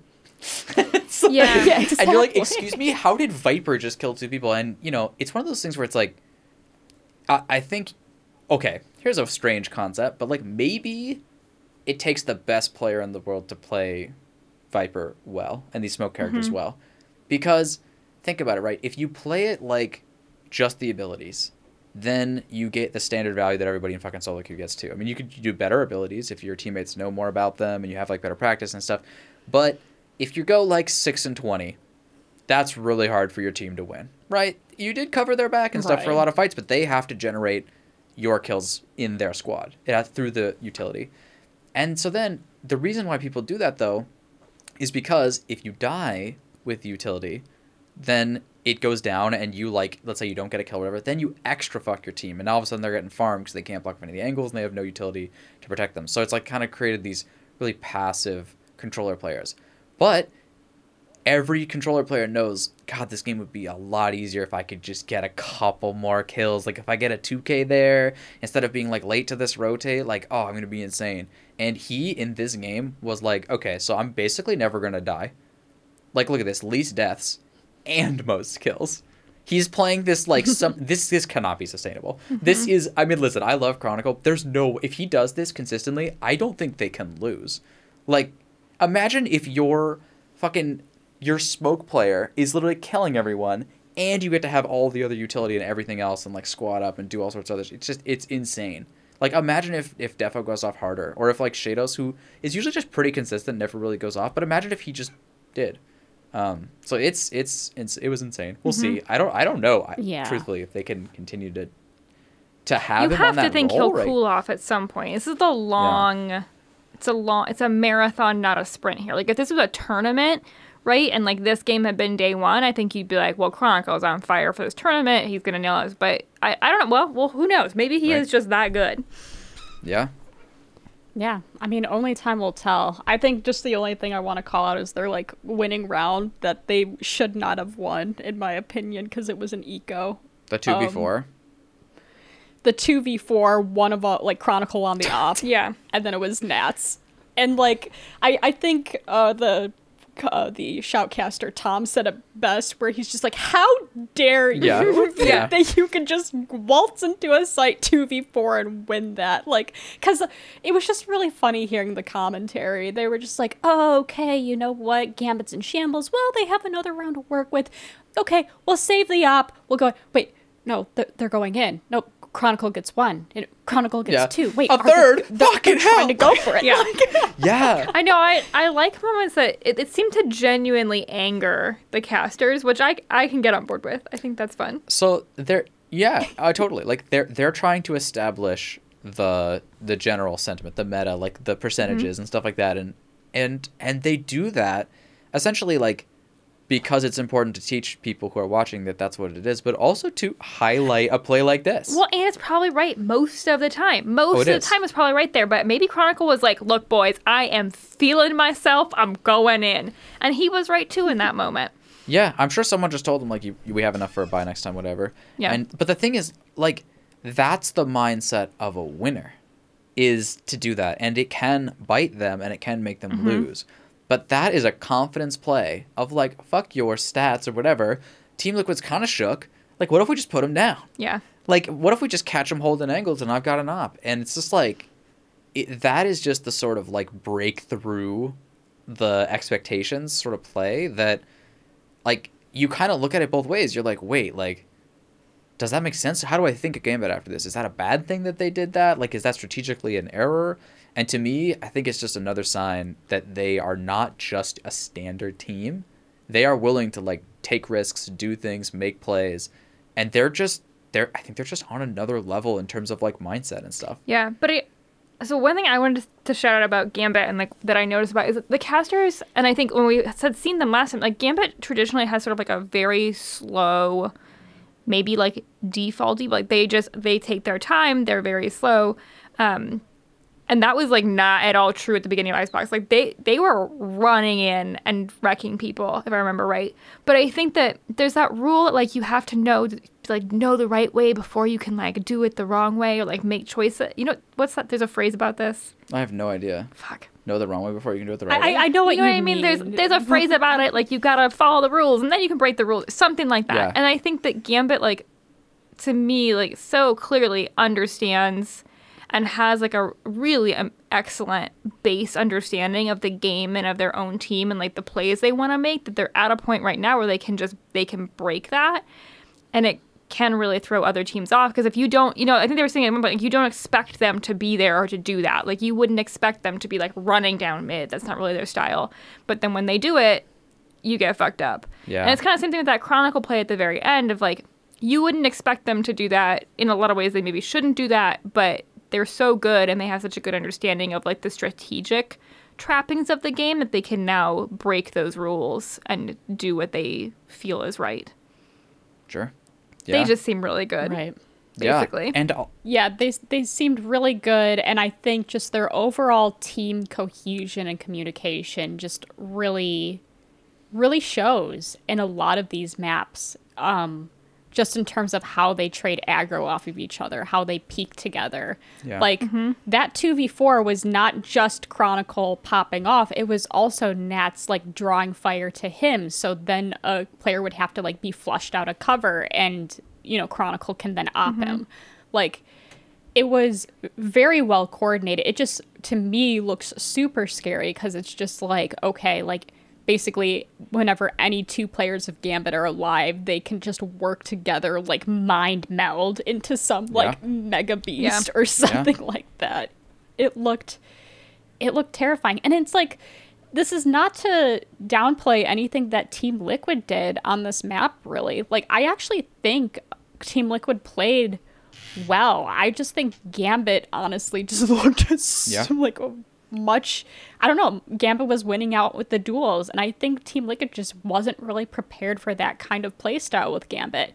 Like you had your Jamppi and Scream pop-offs occasionally, but like they were not nearly as like monumental or like game changing as a lot of what Gambit's rounds were. Mm-hmm. Yeah. Oh, I agree. Like individually, like it felt like there was a lot of strong plays from Team Liquid, but it's just like when you guys talk about like breaking through the like expectation and like when you talk about like there's how they have a solid foundation and that's why they're able to do it. Like Team Liquid also has, I would say, for the most part, a solid foundation, but I feel like Gambit's just so much more advanced than them mm-hmm. that they can see Team Liquid's construction and they can like almost like counter it in a way. It feels like they are specifically like attacking what Team Liquid mm-hmm. is because they know what it is, and Yeah. and that's why it's like they they found like openings in Team Liquid that you're just like, well Jesus Christ, and they're like, well Jesus Christ, and they just sort of like fell Yeah. over and died. But that didn't mean that they were bad. It's just meant that the read from from Gambit and the way they played against them was just so on point here. Well, and I think McQueen, you were pointing out when we were watching this game that they sort of potentially like con- like conditioned Team Liquid too to their way that they wanted to play the T side, where they started off playing kind of like more spread out and defaulty, more of that like gambit slow, and then they at some point they just started like hard hitting sites. Yeah. And Team Liquid was you could see them if you were like when you watched the mini minimap, you could see them be like kind of like visibly shaken and not sure where to go and not sure what to do. And Gambit was just running in and rocking their worlds as they just fully like five man charge. Well, Chronicle was probably holding like some kind of crazy Yeah, flank, yeah, but like but four. man just like ran into a site. Yeah. Um, and you could kind of see that it threw Liquid off their game.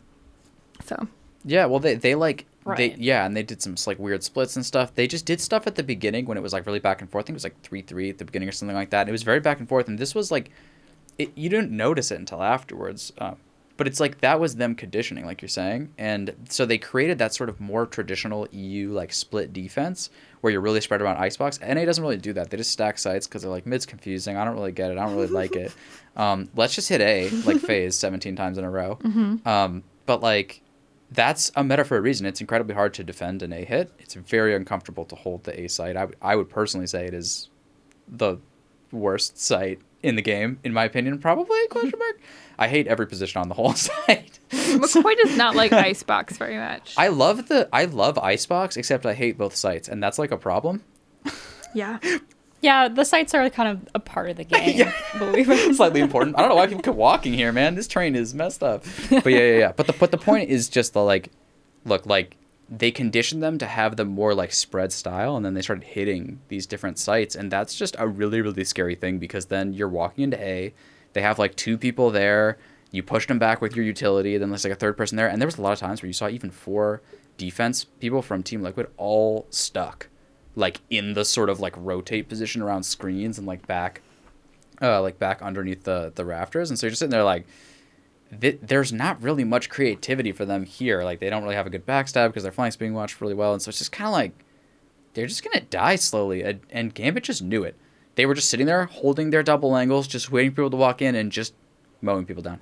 And that has nothing Yeah. to do with your individual skill as a player. If you're a Team Liquid, it's just like you were out strategically played and you're in a bad angle and they have people here and so you're fucking dead. And so And it wasn't yeah. like Gambit was missing. d3ffo did one Yeah. did miss he did whiff something real hard at the twice in end a row, at the yeah. end of Breeze, right? it wasn't at the end like the, near the end of Breeze. I think he he he whiffed a backstab real bad. it happens. Um Yeah, but I mean, here's the thing. So, like, I guess if we move on to that breeze map, which is just, I like the scoreline says eight to three. However, I think that this map just showed Gambit's utter dominance with the map, and probably why teams should maybe start banning it. I don't know. Like, what what were the picks and bans? Does it say here? Gambit banned Haven. Team Liquid, yeah, banned Yeah. Fracture. Okay, so go figure.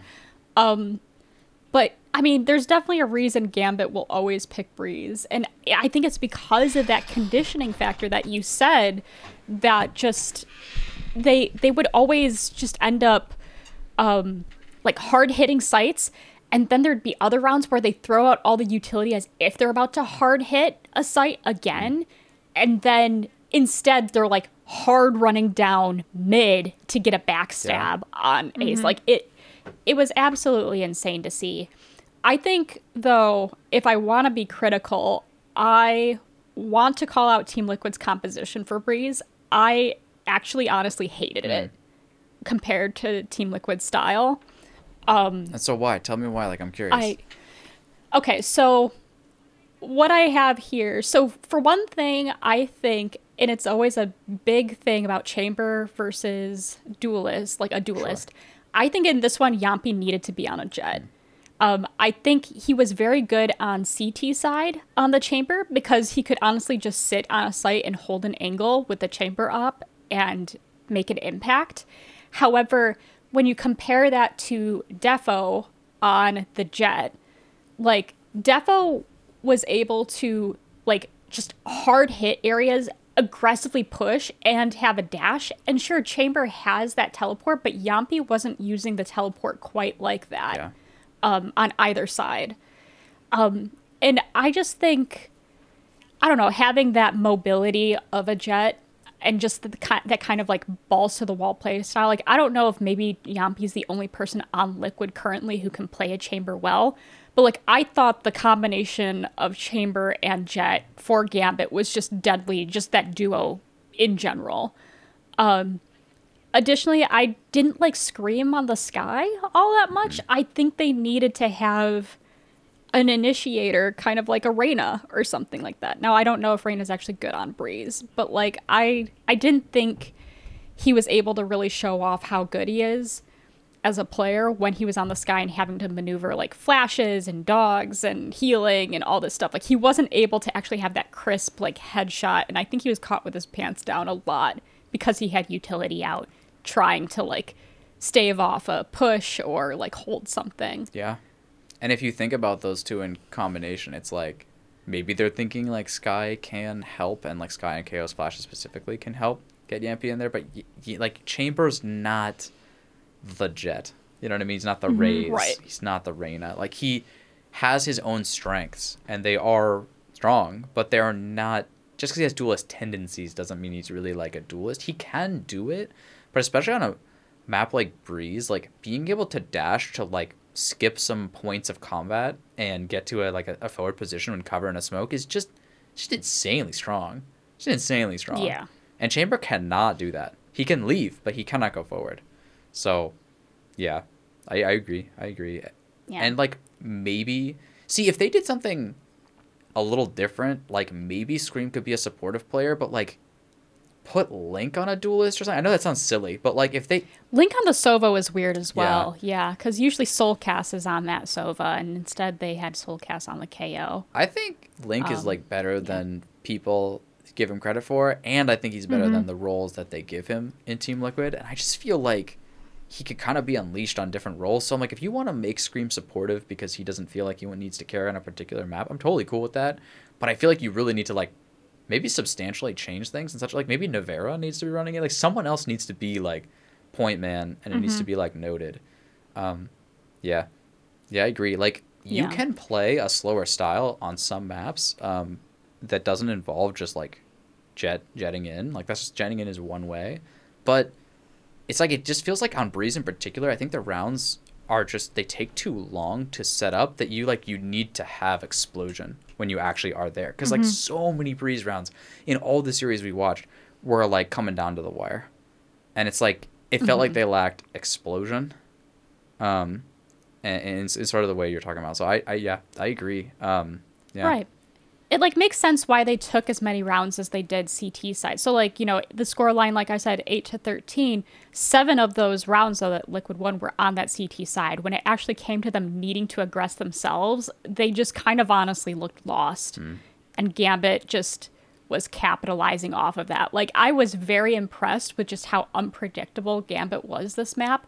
Just in that like, I don't know, Scream would like dog into B site, they'd shoot the dog and then just hard swing Yeah. And just shoot them in the face. And like you could just tell Liquid was not expecting that sort of aggression.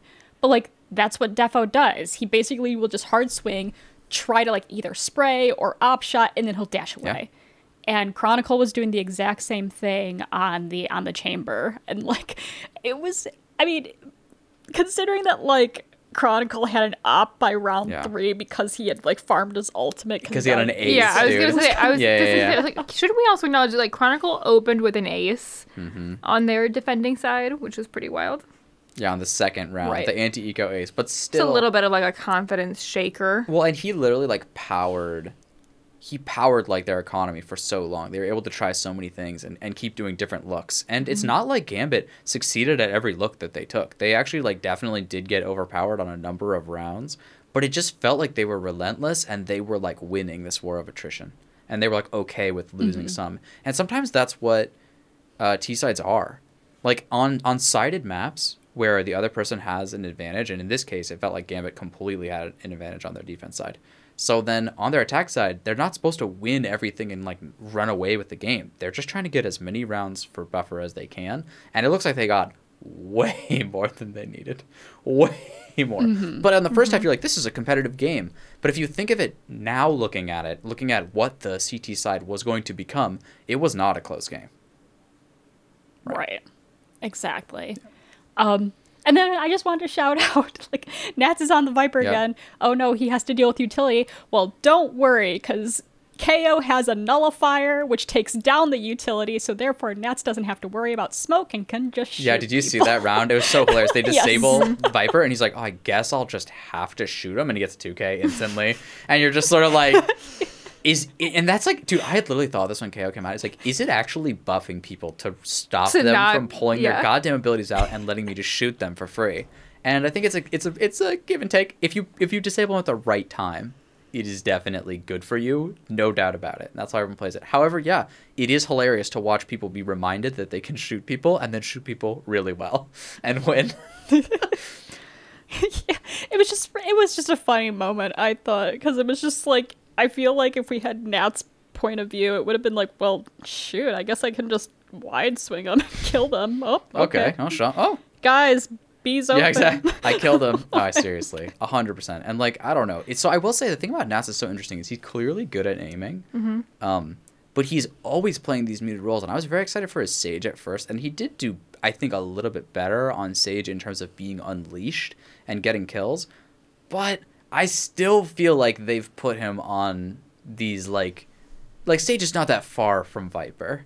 especially if it's icebox where you're planting and you're. They did not. He did not personally get punished nearly as much. I, one of the criticisms for me for Team Liquid is that they need to be punishing that sage wall going down on B when the attackers are going in and they throw that standard sage wall to plant. Like you need to be breaking that shit immediately. And if you do, that planner is as good as dead. His, he just hopes he got the plant.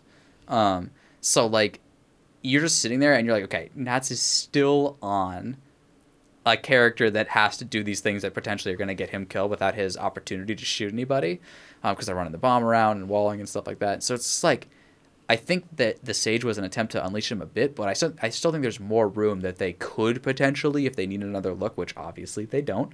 Um, but if they needed another look, they could look to potentially unleash him a bit more too. So I think w- looking throughout the season, I'm curious to see if there's any maps where they put him on something even more aggressive still. Um, and that's when you can really get a test for for his aim and stuff because people talk about it, right? But he's on Viper. Yeah, but it also and like if you look at Gambit as a team, like the person that they really need to keep free is obviously Chronicle, Obviously. right? And then I don't know. Then it's the everybody on that team has good aim, Yeah, except for maybe d3ffo. I think d3ffo has good aim. I think he does too. I was just making fun of him because he whiffed Yeah. that one time. No, d3ffo's like kind of the chaos agent that they kind of like need a bit because like sheydos is just like a consistent killer, but he's not. He's not necessarily very good for I would say like multi kills. Now he is he does get multi kills, um sometimes especially when he's on like the Reyna and stuff. But like you can see, okay, there was this there was this one v two where it was like Link, like get he's he's on the attack side and it's sheydos alive and it's Nats alive on the defense. And Link like stealths out with the bomb from A, rotates all the way to B, plants it, and then goes up to the second story mm-hmm. and is like chilling in there. And like he hears them like running through spawn or whatever. And then he like peeks out to try to shoot someone, does this like really cheeky peek.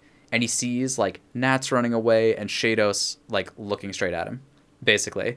And so you're like, okay, cool. And then so what does sheydos do after that? Shados just stands in the open and just holds that guy like, come out, motherfucker.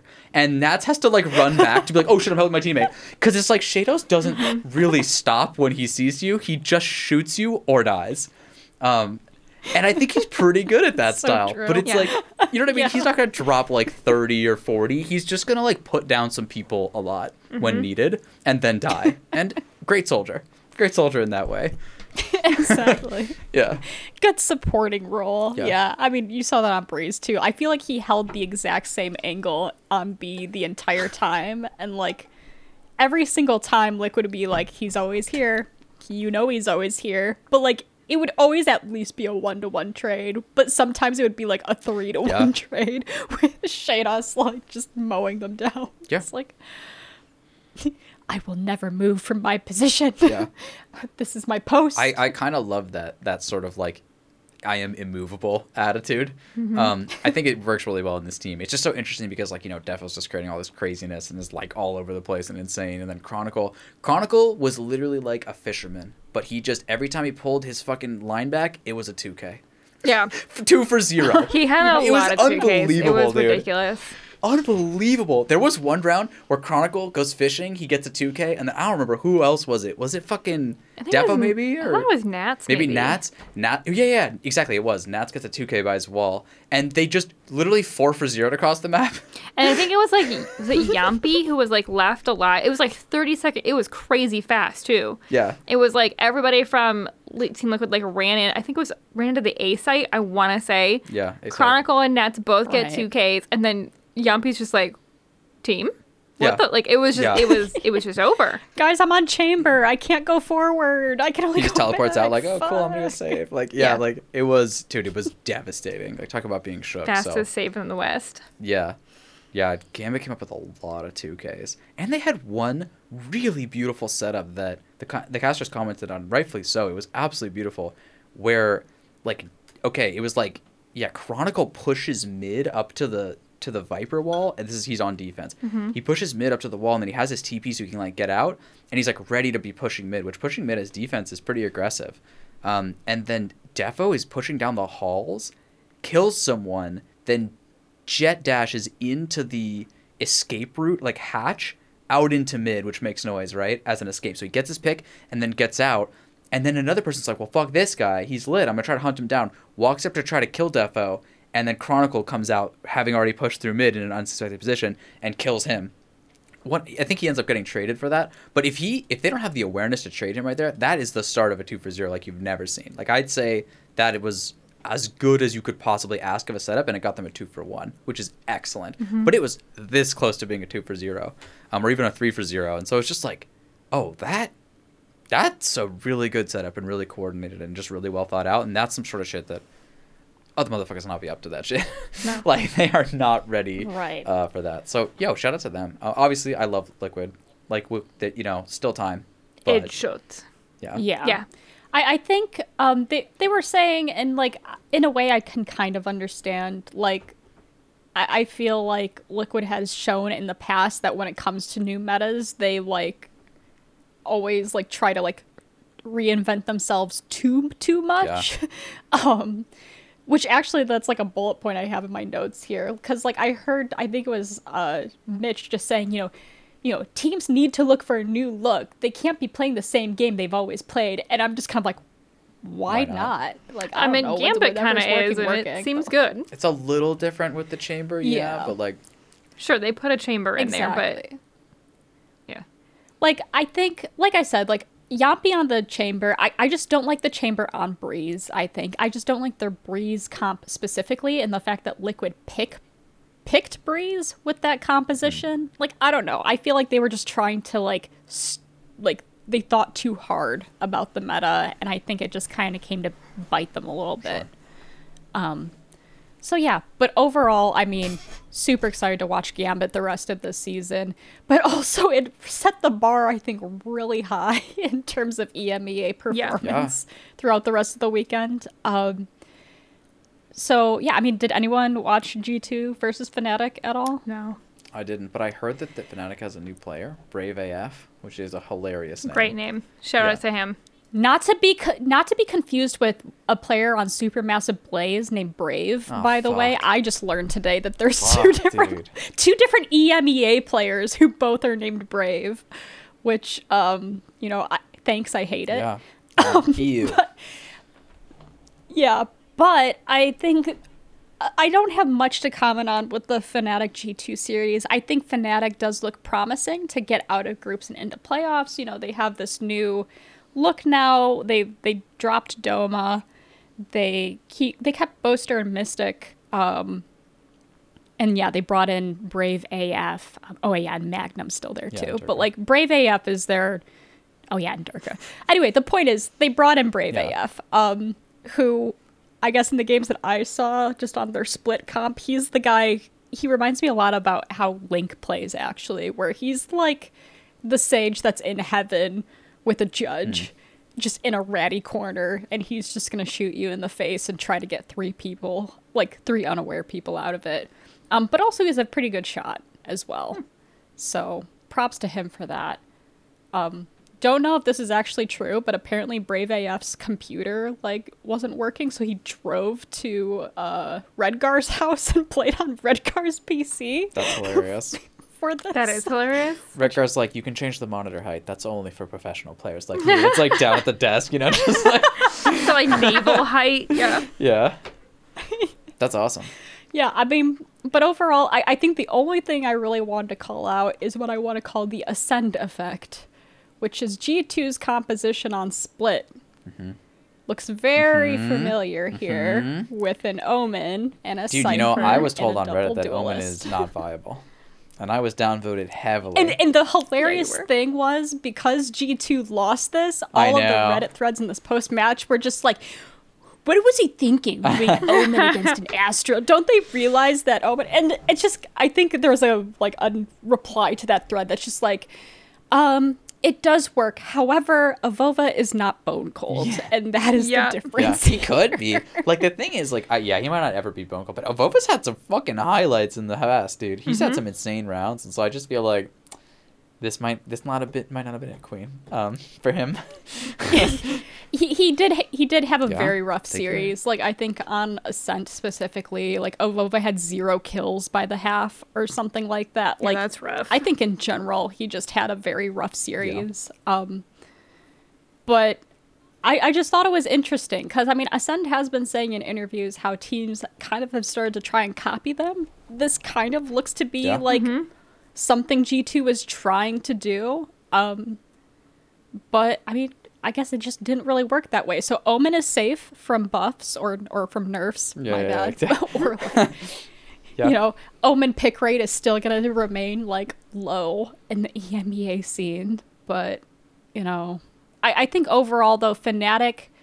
I, I think my overall conclusion to this was that the series was nothing too flashy. It was it wasn't that one team was so dominant. It especially was not on par with the level of gameplay we saw Gambit Okay. do in terms of coordination Yeah. and team synergy. Um, however, it, it was it was some fun Valorant. It was just definitely a lot more like swing heavy of you know they get around, we get around, they get around, we get around. Yeah. Um, and then like Ascent was just like this one sided like clearly both teams are just better at CT on Yeah. Ascent and just whoever wins out wins Yeah. out. But that's all I really wanted to say with that. Nice. Um, overall, like I guess things are looking up. I think for both teams. Yeah.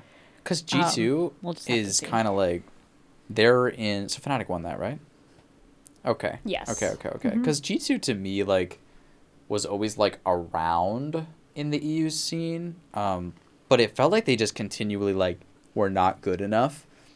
Like, you know what I mean? Like, they just didn't quite have any of the pieces that felt strong enough or the team cohesion that felt strong enough. Like, they just always, like, were short of the finish line. I mean, obviously, they, they, they, that's just consistent. So I, I hope for them, but I feel like I feel like they're kind of a known quantity right now. Like unless they really switch stuff up with the meta or something, like I I'm nervous to even expect them to do better. Like I'd hope to see them do better, but I feel like they're kind of a known quantity. So I'm a little nervous for them as being like a middle table team. Uh just kind of like perpetually cuz like if you look at their stars and stuff, like they're not necessarily stronger than anyone else. Um but but Fnatic, I'm actually I, I kind of feel like in what world does Fnatic not end up being a middle table team? Like in what world are they like a world beater? I don't know. I'd love to see it, but I always have like a like a keen eye for them, and I want to watch some of their series coming up uh, soonish because it's like they're you know they're I feel like they've always been to me like like like not skill better than people, but like sometimes like teamwork or like thoughtful or like preparation better in like kind of cool and interesting ways. And teams like that are really interesting, but they usually like really struggle to be consistent and like keep going forward. But Fnatic so far has been somewhat consistent, so I'm I'm really hopeful for them. And so they're kind of like, for me, like I always smile on them, I guess, as a team, because they're doing interesting stuff and Mhm, mhm. trying. And so I hope to see like how Boasters and Game Lady's doing. I hope he's making good calls and stuff like that. So we'll probably check back in on that at some point. I imagine down the down the league. Yeah. Yeah. Definitely keep tabs on that. Yeah. Um, yeah, and then I think the only other series that I personally watched was uh, Ascend versus SMB. Um, wanted to see that because you Mhm. know, Ascend super fan over here. That's me.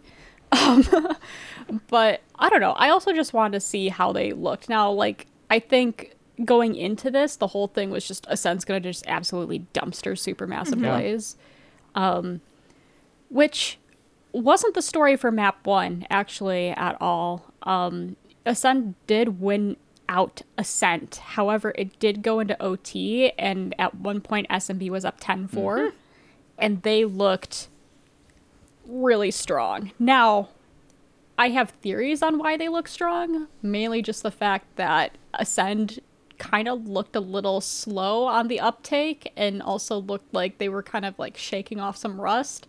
I don't know. They were just taking a lot of fights they weren't supposed to take. Sure. They were like kind of reminds me actually how Sentinels played some of their like rounds. Like it kind of seemed a little disrespectful towards Supermassive Blaze and how they were playing, just not checking corners that players would easily be in.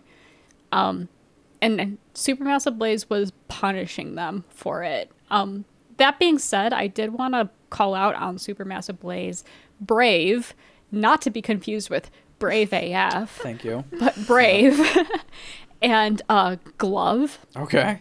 or Glovey. Um, both of these players just had some. They, you want to see some crisp aim? Like you need to watch these players. Like they are very crisp aim, constantly just like flicking head to head. Like they would get two Ks and three Ks together, holding down B at some points. awesome. Like it was very crispy to watch. Um, and I think it definitely put Ascend on the back foot in a way. A, a, a good aimer Um, or a pop off can put any good team on the back foot. It's Mm-hmm. like, oh, oh, Right. that's awesome. I love that. Exactly. And they're playing, by the Um, way, Astra and Sage. It looks like at least in this game, so that's pretty sick. Exactly. So, you know, shout outs to them. They did they did really well. Um notably, you know, zeek did not have a good game that series. 9 and 21 was his Ooh, yeah, ending that's score rough. line on the KO. Yeah. I feel like he's played KO on Ascent before. Um so I don't know, maybe it was just some pre-game jitters or, you know, honestly could be the MVP target on the back and then he's just getting hard targeted. Who knows? Um but I don't know. Ascend is not good at Ascent, in my opinion. It makes sense why Supermassive Blaze would pick this Yeah. map. Um, and I mean, I think that's all that really has to be said about that. Can I come up with a Um, strange theory about why these performances from some of these players are switching around? Because I felt I felt like what you're talking about from zeek. I wonder, having not watched this game, if it's similar to what happened with like EA and stuff in Optic. Mm-hmm. A bit of the star targeting, but also it's this weird effect where like basically it felt like envy or slash optic and i'm just gonna say that forever i don't give a fuck um sue me or something send me a t-shirt They might. Oh, send me a jersey Actually, send me a jersey's really nice. yeah, right. That's not Yeah, bad. that's nice. Um, but the point is, it felt like they were playing a meta game that was too evolved for the opponents that they were actually playing, and they were actually getting punished for it because it's not a guarantee that if you play a higher level meta game that you're gonna win. And this is really like obvious in stuff like when we are talking about like you know pros don't fake and stuff at our level and like should you hold the diffuse should you not hold the diffuse and it's not up to you it's rather up to what you you think your opponents will do so here's an example so when Optic was like attacking sites, they were really slow about it pretty much the whole series. And they would like hit and then they would like pause, cancel, hold for like 30 seconds sometimes. And like sometimes even 45 seconds and then re hit. Mm-hmm. Thinking that what's happening is they start hitting the site, the defense rotates in, then they get confused and uncomfortable and they rotate back to their positions. Then when you re hit, you actually get a much thinner defense. And what was happening is their opponents were just force stacking and waiting for 45 seconds. Like they never, ever, ever were thinking in their mind at all to rotate out. And they would just sit there at their positions and Envy would go in and they would just get massacred. And it's like, you look at that and that looks really dumb. But what you notice is that if you go with the Gambit series, Gambit was doing rehit strategies like this, where they were hitting really hard on the A side and Icebox, and then they were chilling, chilling, chilling, chilling, chilling. And Team Liquid spreads out across the map to tr- be like, oh shit, we gotta go like look at B, and we mm-hmm. gotta do all these things, and then they would rehit and go in. And so it's one of those things where it felt like, like Optic was playing a metagame that was different from the opponent's metagame, and the opponent was actually beating them on this. And I wonder if there's some of that too here in this game. I'm not sure, and we'll have to see. Um, but like, I wouldn't be surprised if the way that they're playing is expecting their opponents to do something different. Like they're not expecting them to be in that corner because if they're in that corner, we just farm them. So normally, like a good player would stand over there and they'd fight, take this fight. And I just wonder if their expectation of what's happening was so different than what was happening, they were getting thrown off at least to start. Right.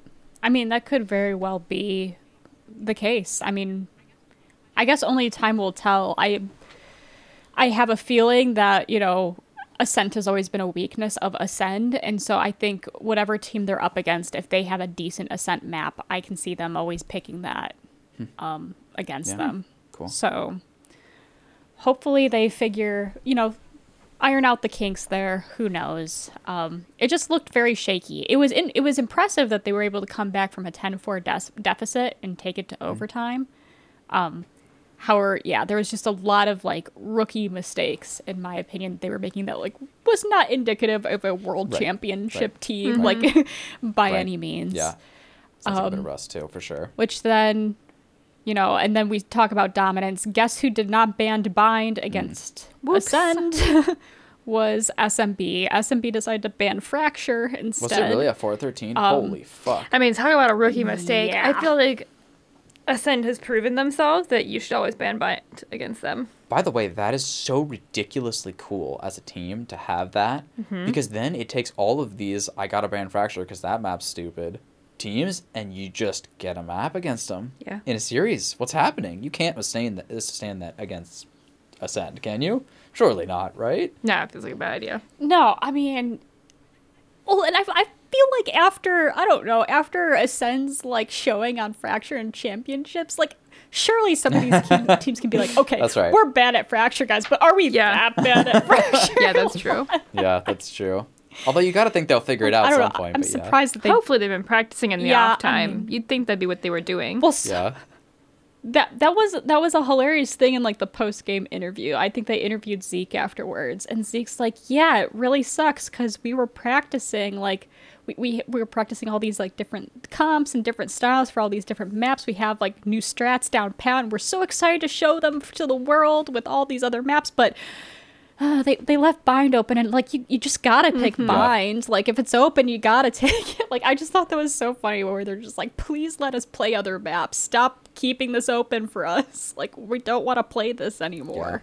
Yeah, it's just it was just so awful to watch Cena go 2.0 KDA just on Sage, just casually just carrying the whole fucking game. Um, not to say his teammates were bad by any means, but just like, dude, that's one of those things where it's like, I love that we do have name tags and that there are people controlling these agents. Of course, like that's we all show up here for in the is esports and the people. But like, cNed just shines through his character, bro. Mm-hmm. Like, you know what Yeah. I'm saying? Like, he's just up there. And in fact, like sometimes taking him off Jett puts him on a character that like if he knows how to do with that, he still get. I mean, he still gets his kills. This is better than some of his Jett games. But it's just it's just understanding what he needs to do in that team with that character and having insane aim. Just exactly yeah.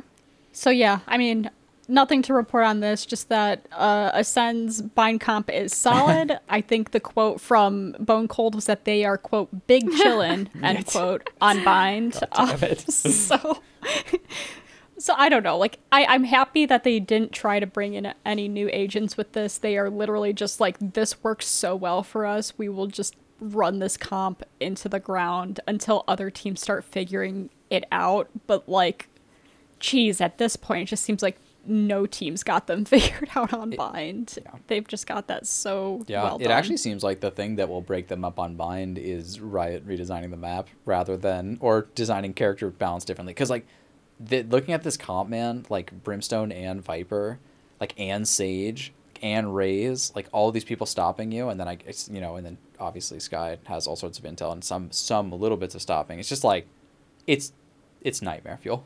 It's nightmare fuel. Like mm-hmm. Yeah. Jesus Christ.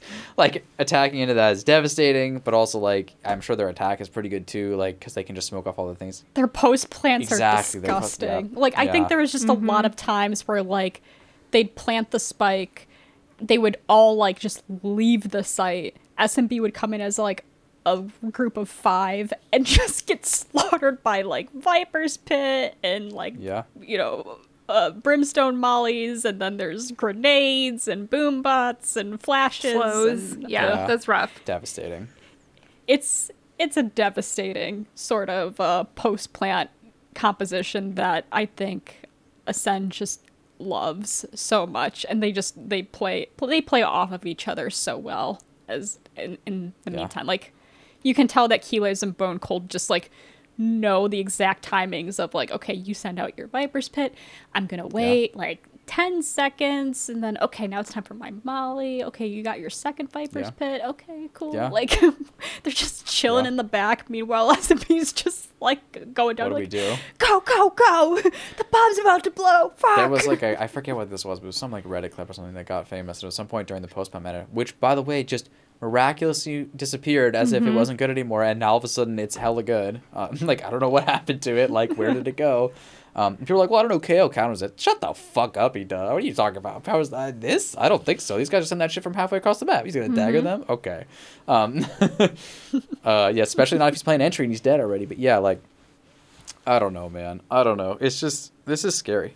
They're a really scary team, and I think if you just, if you just think about like a lot of the NA mentality, of the early team design mentality of, well, we gotta have one of them Zoomer Jetts, right? It's like these guys technically do have a Zoomer Jett. There's no doubt about it. Maybe one of the best Zoomer Jetts in his own way, um, but he does not feel like he needs to be Jett in order to be good.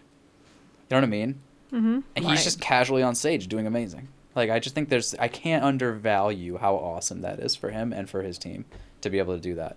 And I think that's a part of the reason why a lot of people like attribute a lot of star power to him. And definitely, and we've seen, especially through champions, this is a way more like diverse, diverse like skill roster. It's way more spread out talent than just it. But dude, he's fucking killing it on stage. I can't even explain to you how awesome it is. Especially because like you take it like, you know, it's very different obviously on Icebox. But like you know, Nat's right, a little bit unleashed, gets to play Sage. Like he's not dropping numbers like this. No, he's not. Yeah, So exactly. that's awesome. Yeah. So Acend doing Acend things. I guess my only big question mark will just be like, all right, somebody's gotta like make them play Fracture again, and see if they've actually improved that play or not. Yeah. Um, but only time will tell. But I think otherwise, like a lot of these other EMEA games, I did not end up watching. Um, like all I've heard was that FPX versus Big was a kill fest, but not in a good way. Like apparently it was just very sloppy back and forth. Um, to the point where you don't really know if like any of those teams are actually good question Yeah, mark somebody has to because like it was just a lot of sloppy Okay. play not a lot of not a lot of coordination quite like what gambit and liquid for that matter show um so yeah Yeah, that's all. I mean, this. Is, I mean, I'm excited. I'm excited to see how it goes. Yeah. Do Are you know what them- the games next was- week are? Or is there gonna That's the me? same oh, question. yeah, Do we for it. know the games for next week yet? Yep. Shit, so let's see. NA, we have on Friday we have Knights versus Sentinels. So it's PK by the way because it's we- Pittsburgh yeah. Knights. Yikes. It- Okay. like an actual sports team. They are the. I love. Pittsburgh Okay, hold on. I love this Um, stage of esports that we're in, where like one of them has like Yeah. a normal team name, and I just hope they get dumpstered by fucking like trash can fucking league name org. They did get uh, dumpstered by V1. Yeah, that's what I'm saying. week, I want all so- the etern- like the esports orgs to just dumpster them. You know, I want the fucking Get city names out of esports. Yeah, like this is our town scrap. Yeah. it's just like that's what I want. Yeah. Okay. Okay. Sorry. Yeah, so we have uh, Pittsburgh Knights versus Sentinels, and then Evil Geniuses versus uh, Luminosity Mhm. Gaming. So Is uh Luminosity Uh, Brazilian in this yeah. game too? I guess like, how would we know that? They're NA. They're NA, I guess, right? But is it possible that yeah, Can we see any of their players? Sorry, this is just a random question I'm asking. Can we see their? I, I believe they're all. Yeah, NA I think they have to be players. NA to be in the Luminos- NA. there we Okay, go, okay, okay, yeah. okay, okay. Because that's not true in Counter Strike. The Brazil is in NA when they want to be. If they Oh. move over. Yeah, I believe this is like their their NA scene. cool. I guess. Oh yeah, they got Alright. Moose. All right. Uh, Yeah, Moose. Good name. cool. He's Canadian. Fits. yep. Checks okay. out. Um, then Saturday we have XSET versus Oh, C9. bold that bad boy. Do you and guys not think? Rise versus V1. Yeah. XSET versus C9. Yeah, I could see that being good. See if C9 So, so the continues okay, this is I was talking to Alex, which is a friend of ours and like one of the best Valorant players that we know, and like just a lovely guy. And anyways, more of the story is he was saying like XSET is a team to watch for the lower NA teams. He says like, yo, they have always been really close punching distance, and they're just getting better, and they just got a new insane player in Cryo. so he's saying this team, and they won uh, last time as well. Nice. So- it's a good. It's a good sell. Exactly. I was gonna say we didn't really talk about the game versus Evil Geniuses with XSET, but apparently Cryocells just popped Yeah, the and he fuck did- off on yeah. that. So I will be very excited to Yes. watch that and see. Yes. Uh, So that's continues exciting. That's definitely the one we got to watch. I feel Okay. like. Um, yep. But then we have uh, Rise versus V1. Mm-hmm. And then for Sunday we have Energy versus oh god I gotta no, change you don't. all of these now NB, to leave it, leave it, Yep. leave it. Yeah, NRG versus. But yeah, Energy versus Optic slash Envy. Okay. Um, and then 100T versus Mm-hmm. Guard. So then there's a lot of ways you could go about this, yeah. including we could watch no more uh, essentially assigned for the podcast, right? Like, because that's probably a lot. But there's storylines here. If you, if you, the listener, or us on our own time is interested in that, because like NRG looked really strong last time they played in their last series, and Envy looked strong but needed to make adjustments. And so Envy could bounce back here and be really strong, and I think everyone would love to see that because I think people want Envy to be good.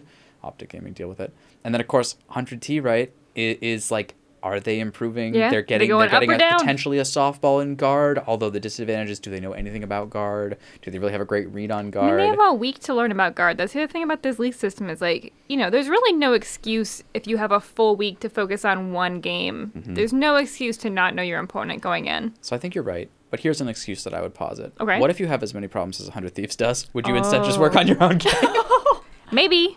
I don't know.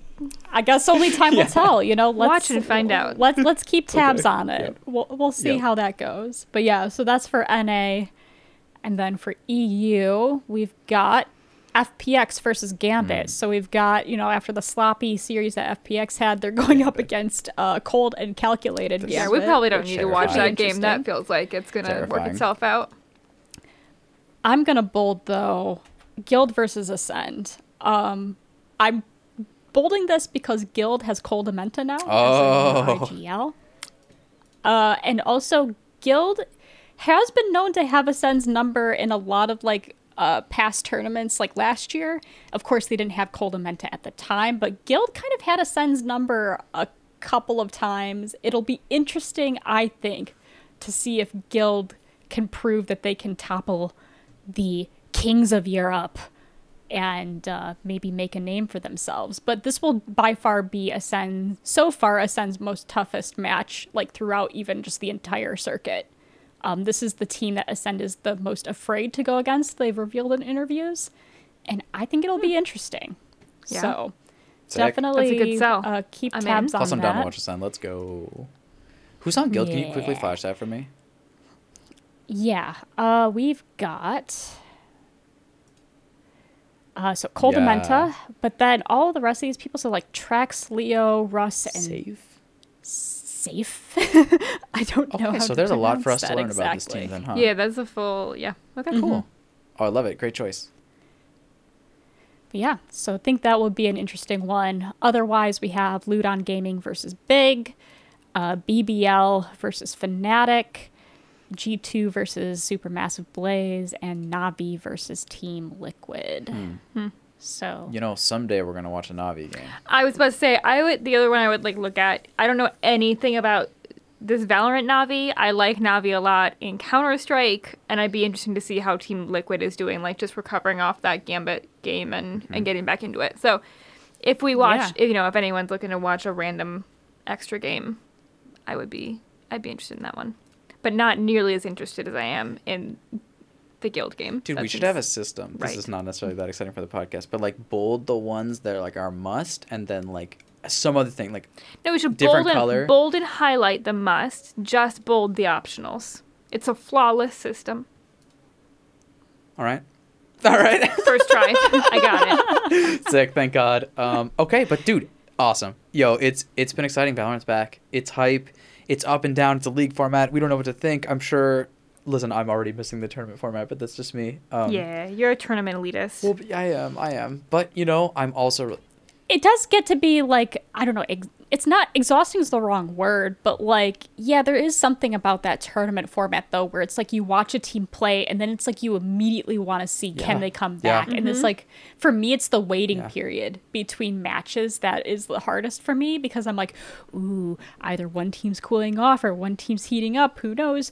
Maybe Gambit's in shambles right now. Maybe a player's left the team. Who the fuck Yeah, knows? dude, dude, you're absolutely. You know what it is, dude? It's the difference between like whether or not you're watching like a TV show that like has an episode that new that drops each week, mm-hmm. or if you get to binge it on Netflix. yeah, I like a big good binge watch. I love. I, you know, that's the difference. It's like you get to like see all of it versus they drip feed it to you. So I feel like this is the drip feed approach, and yeah, I think it's also really hard on teams too because they're like they're trying to recover from the previous and like what happens, and so in but it's some ways, no, that's, but it's like pro football, man. You got to get a system in place. You got to have routines in place. You got to know exactly what you're doing on what days, and it Yeah. you know it conditions you. So when you get to those tournaments, you already have systems in place for how to recover, how to review film, how to get ready for your next game. Yeah. you know.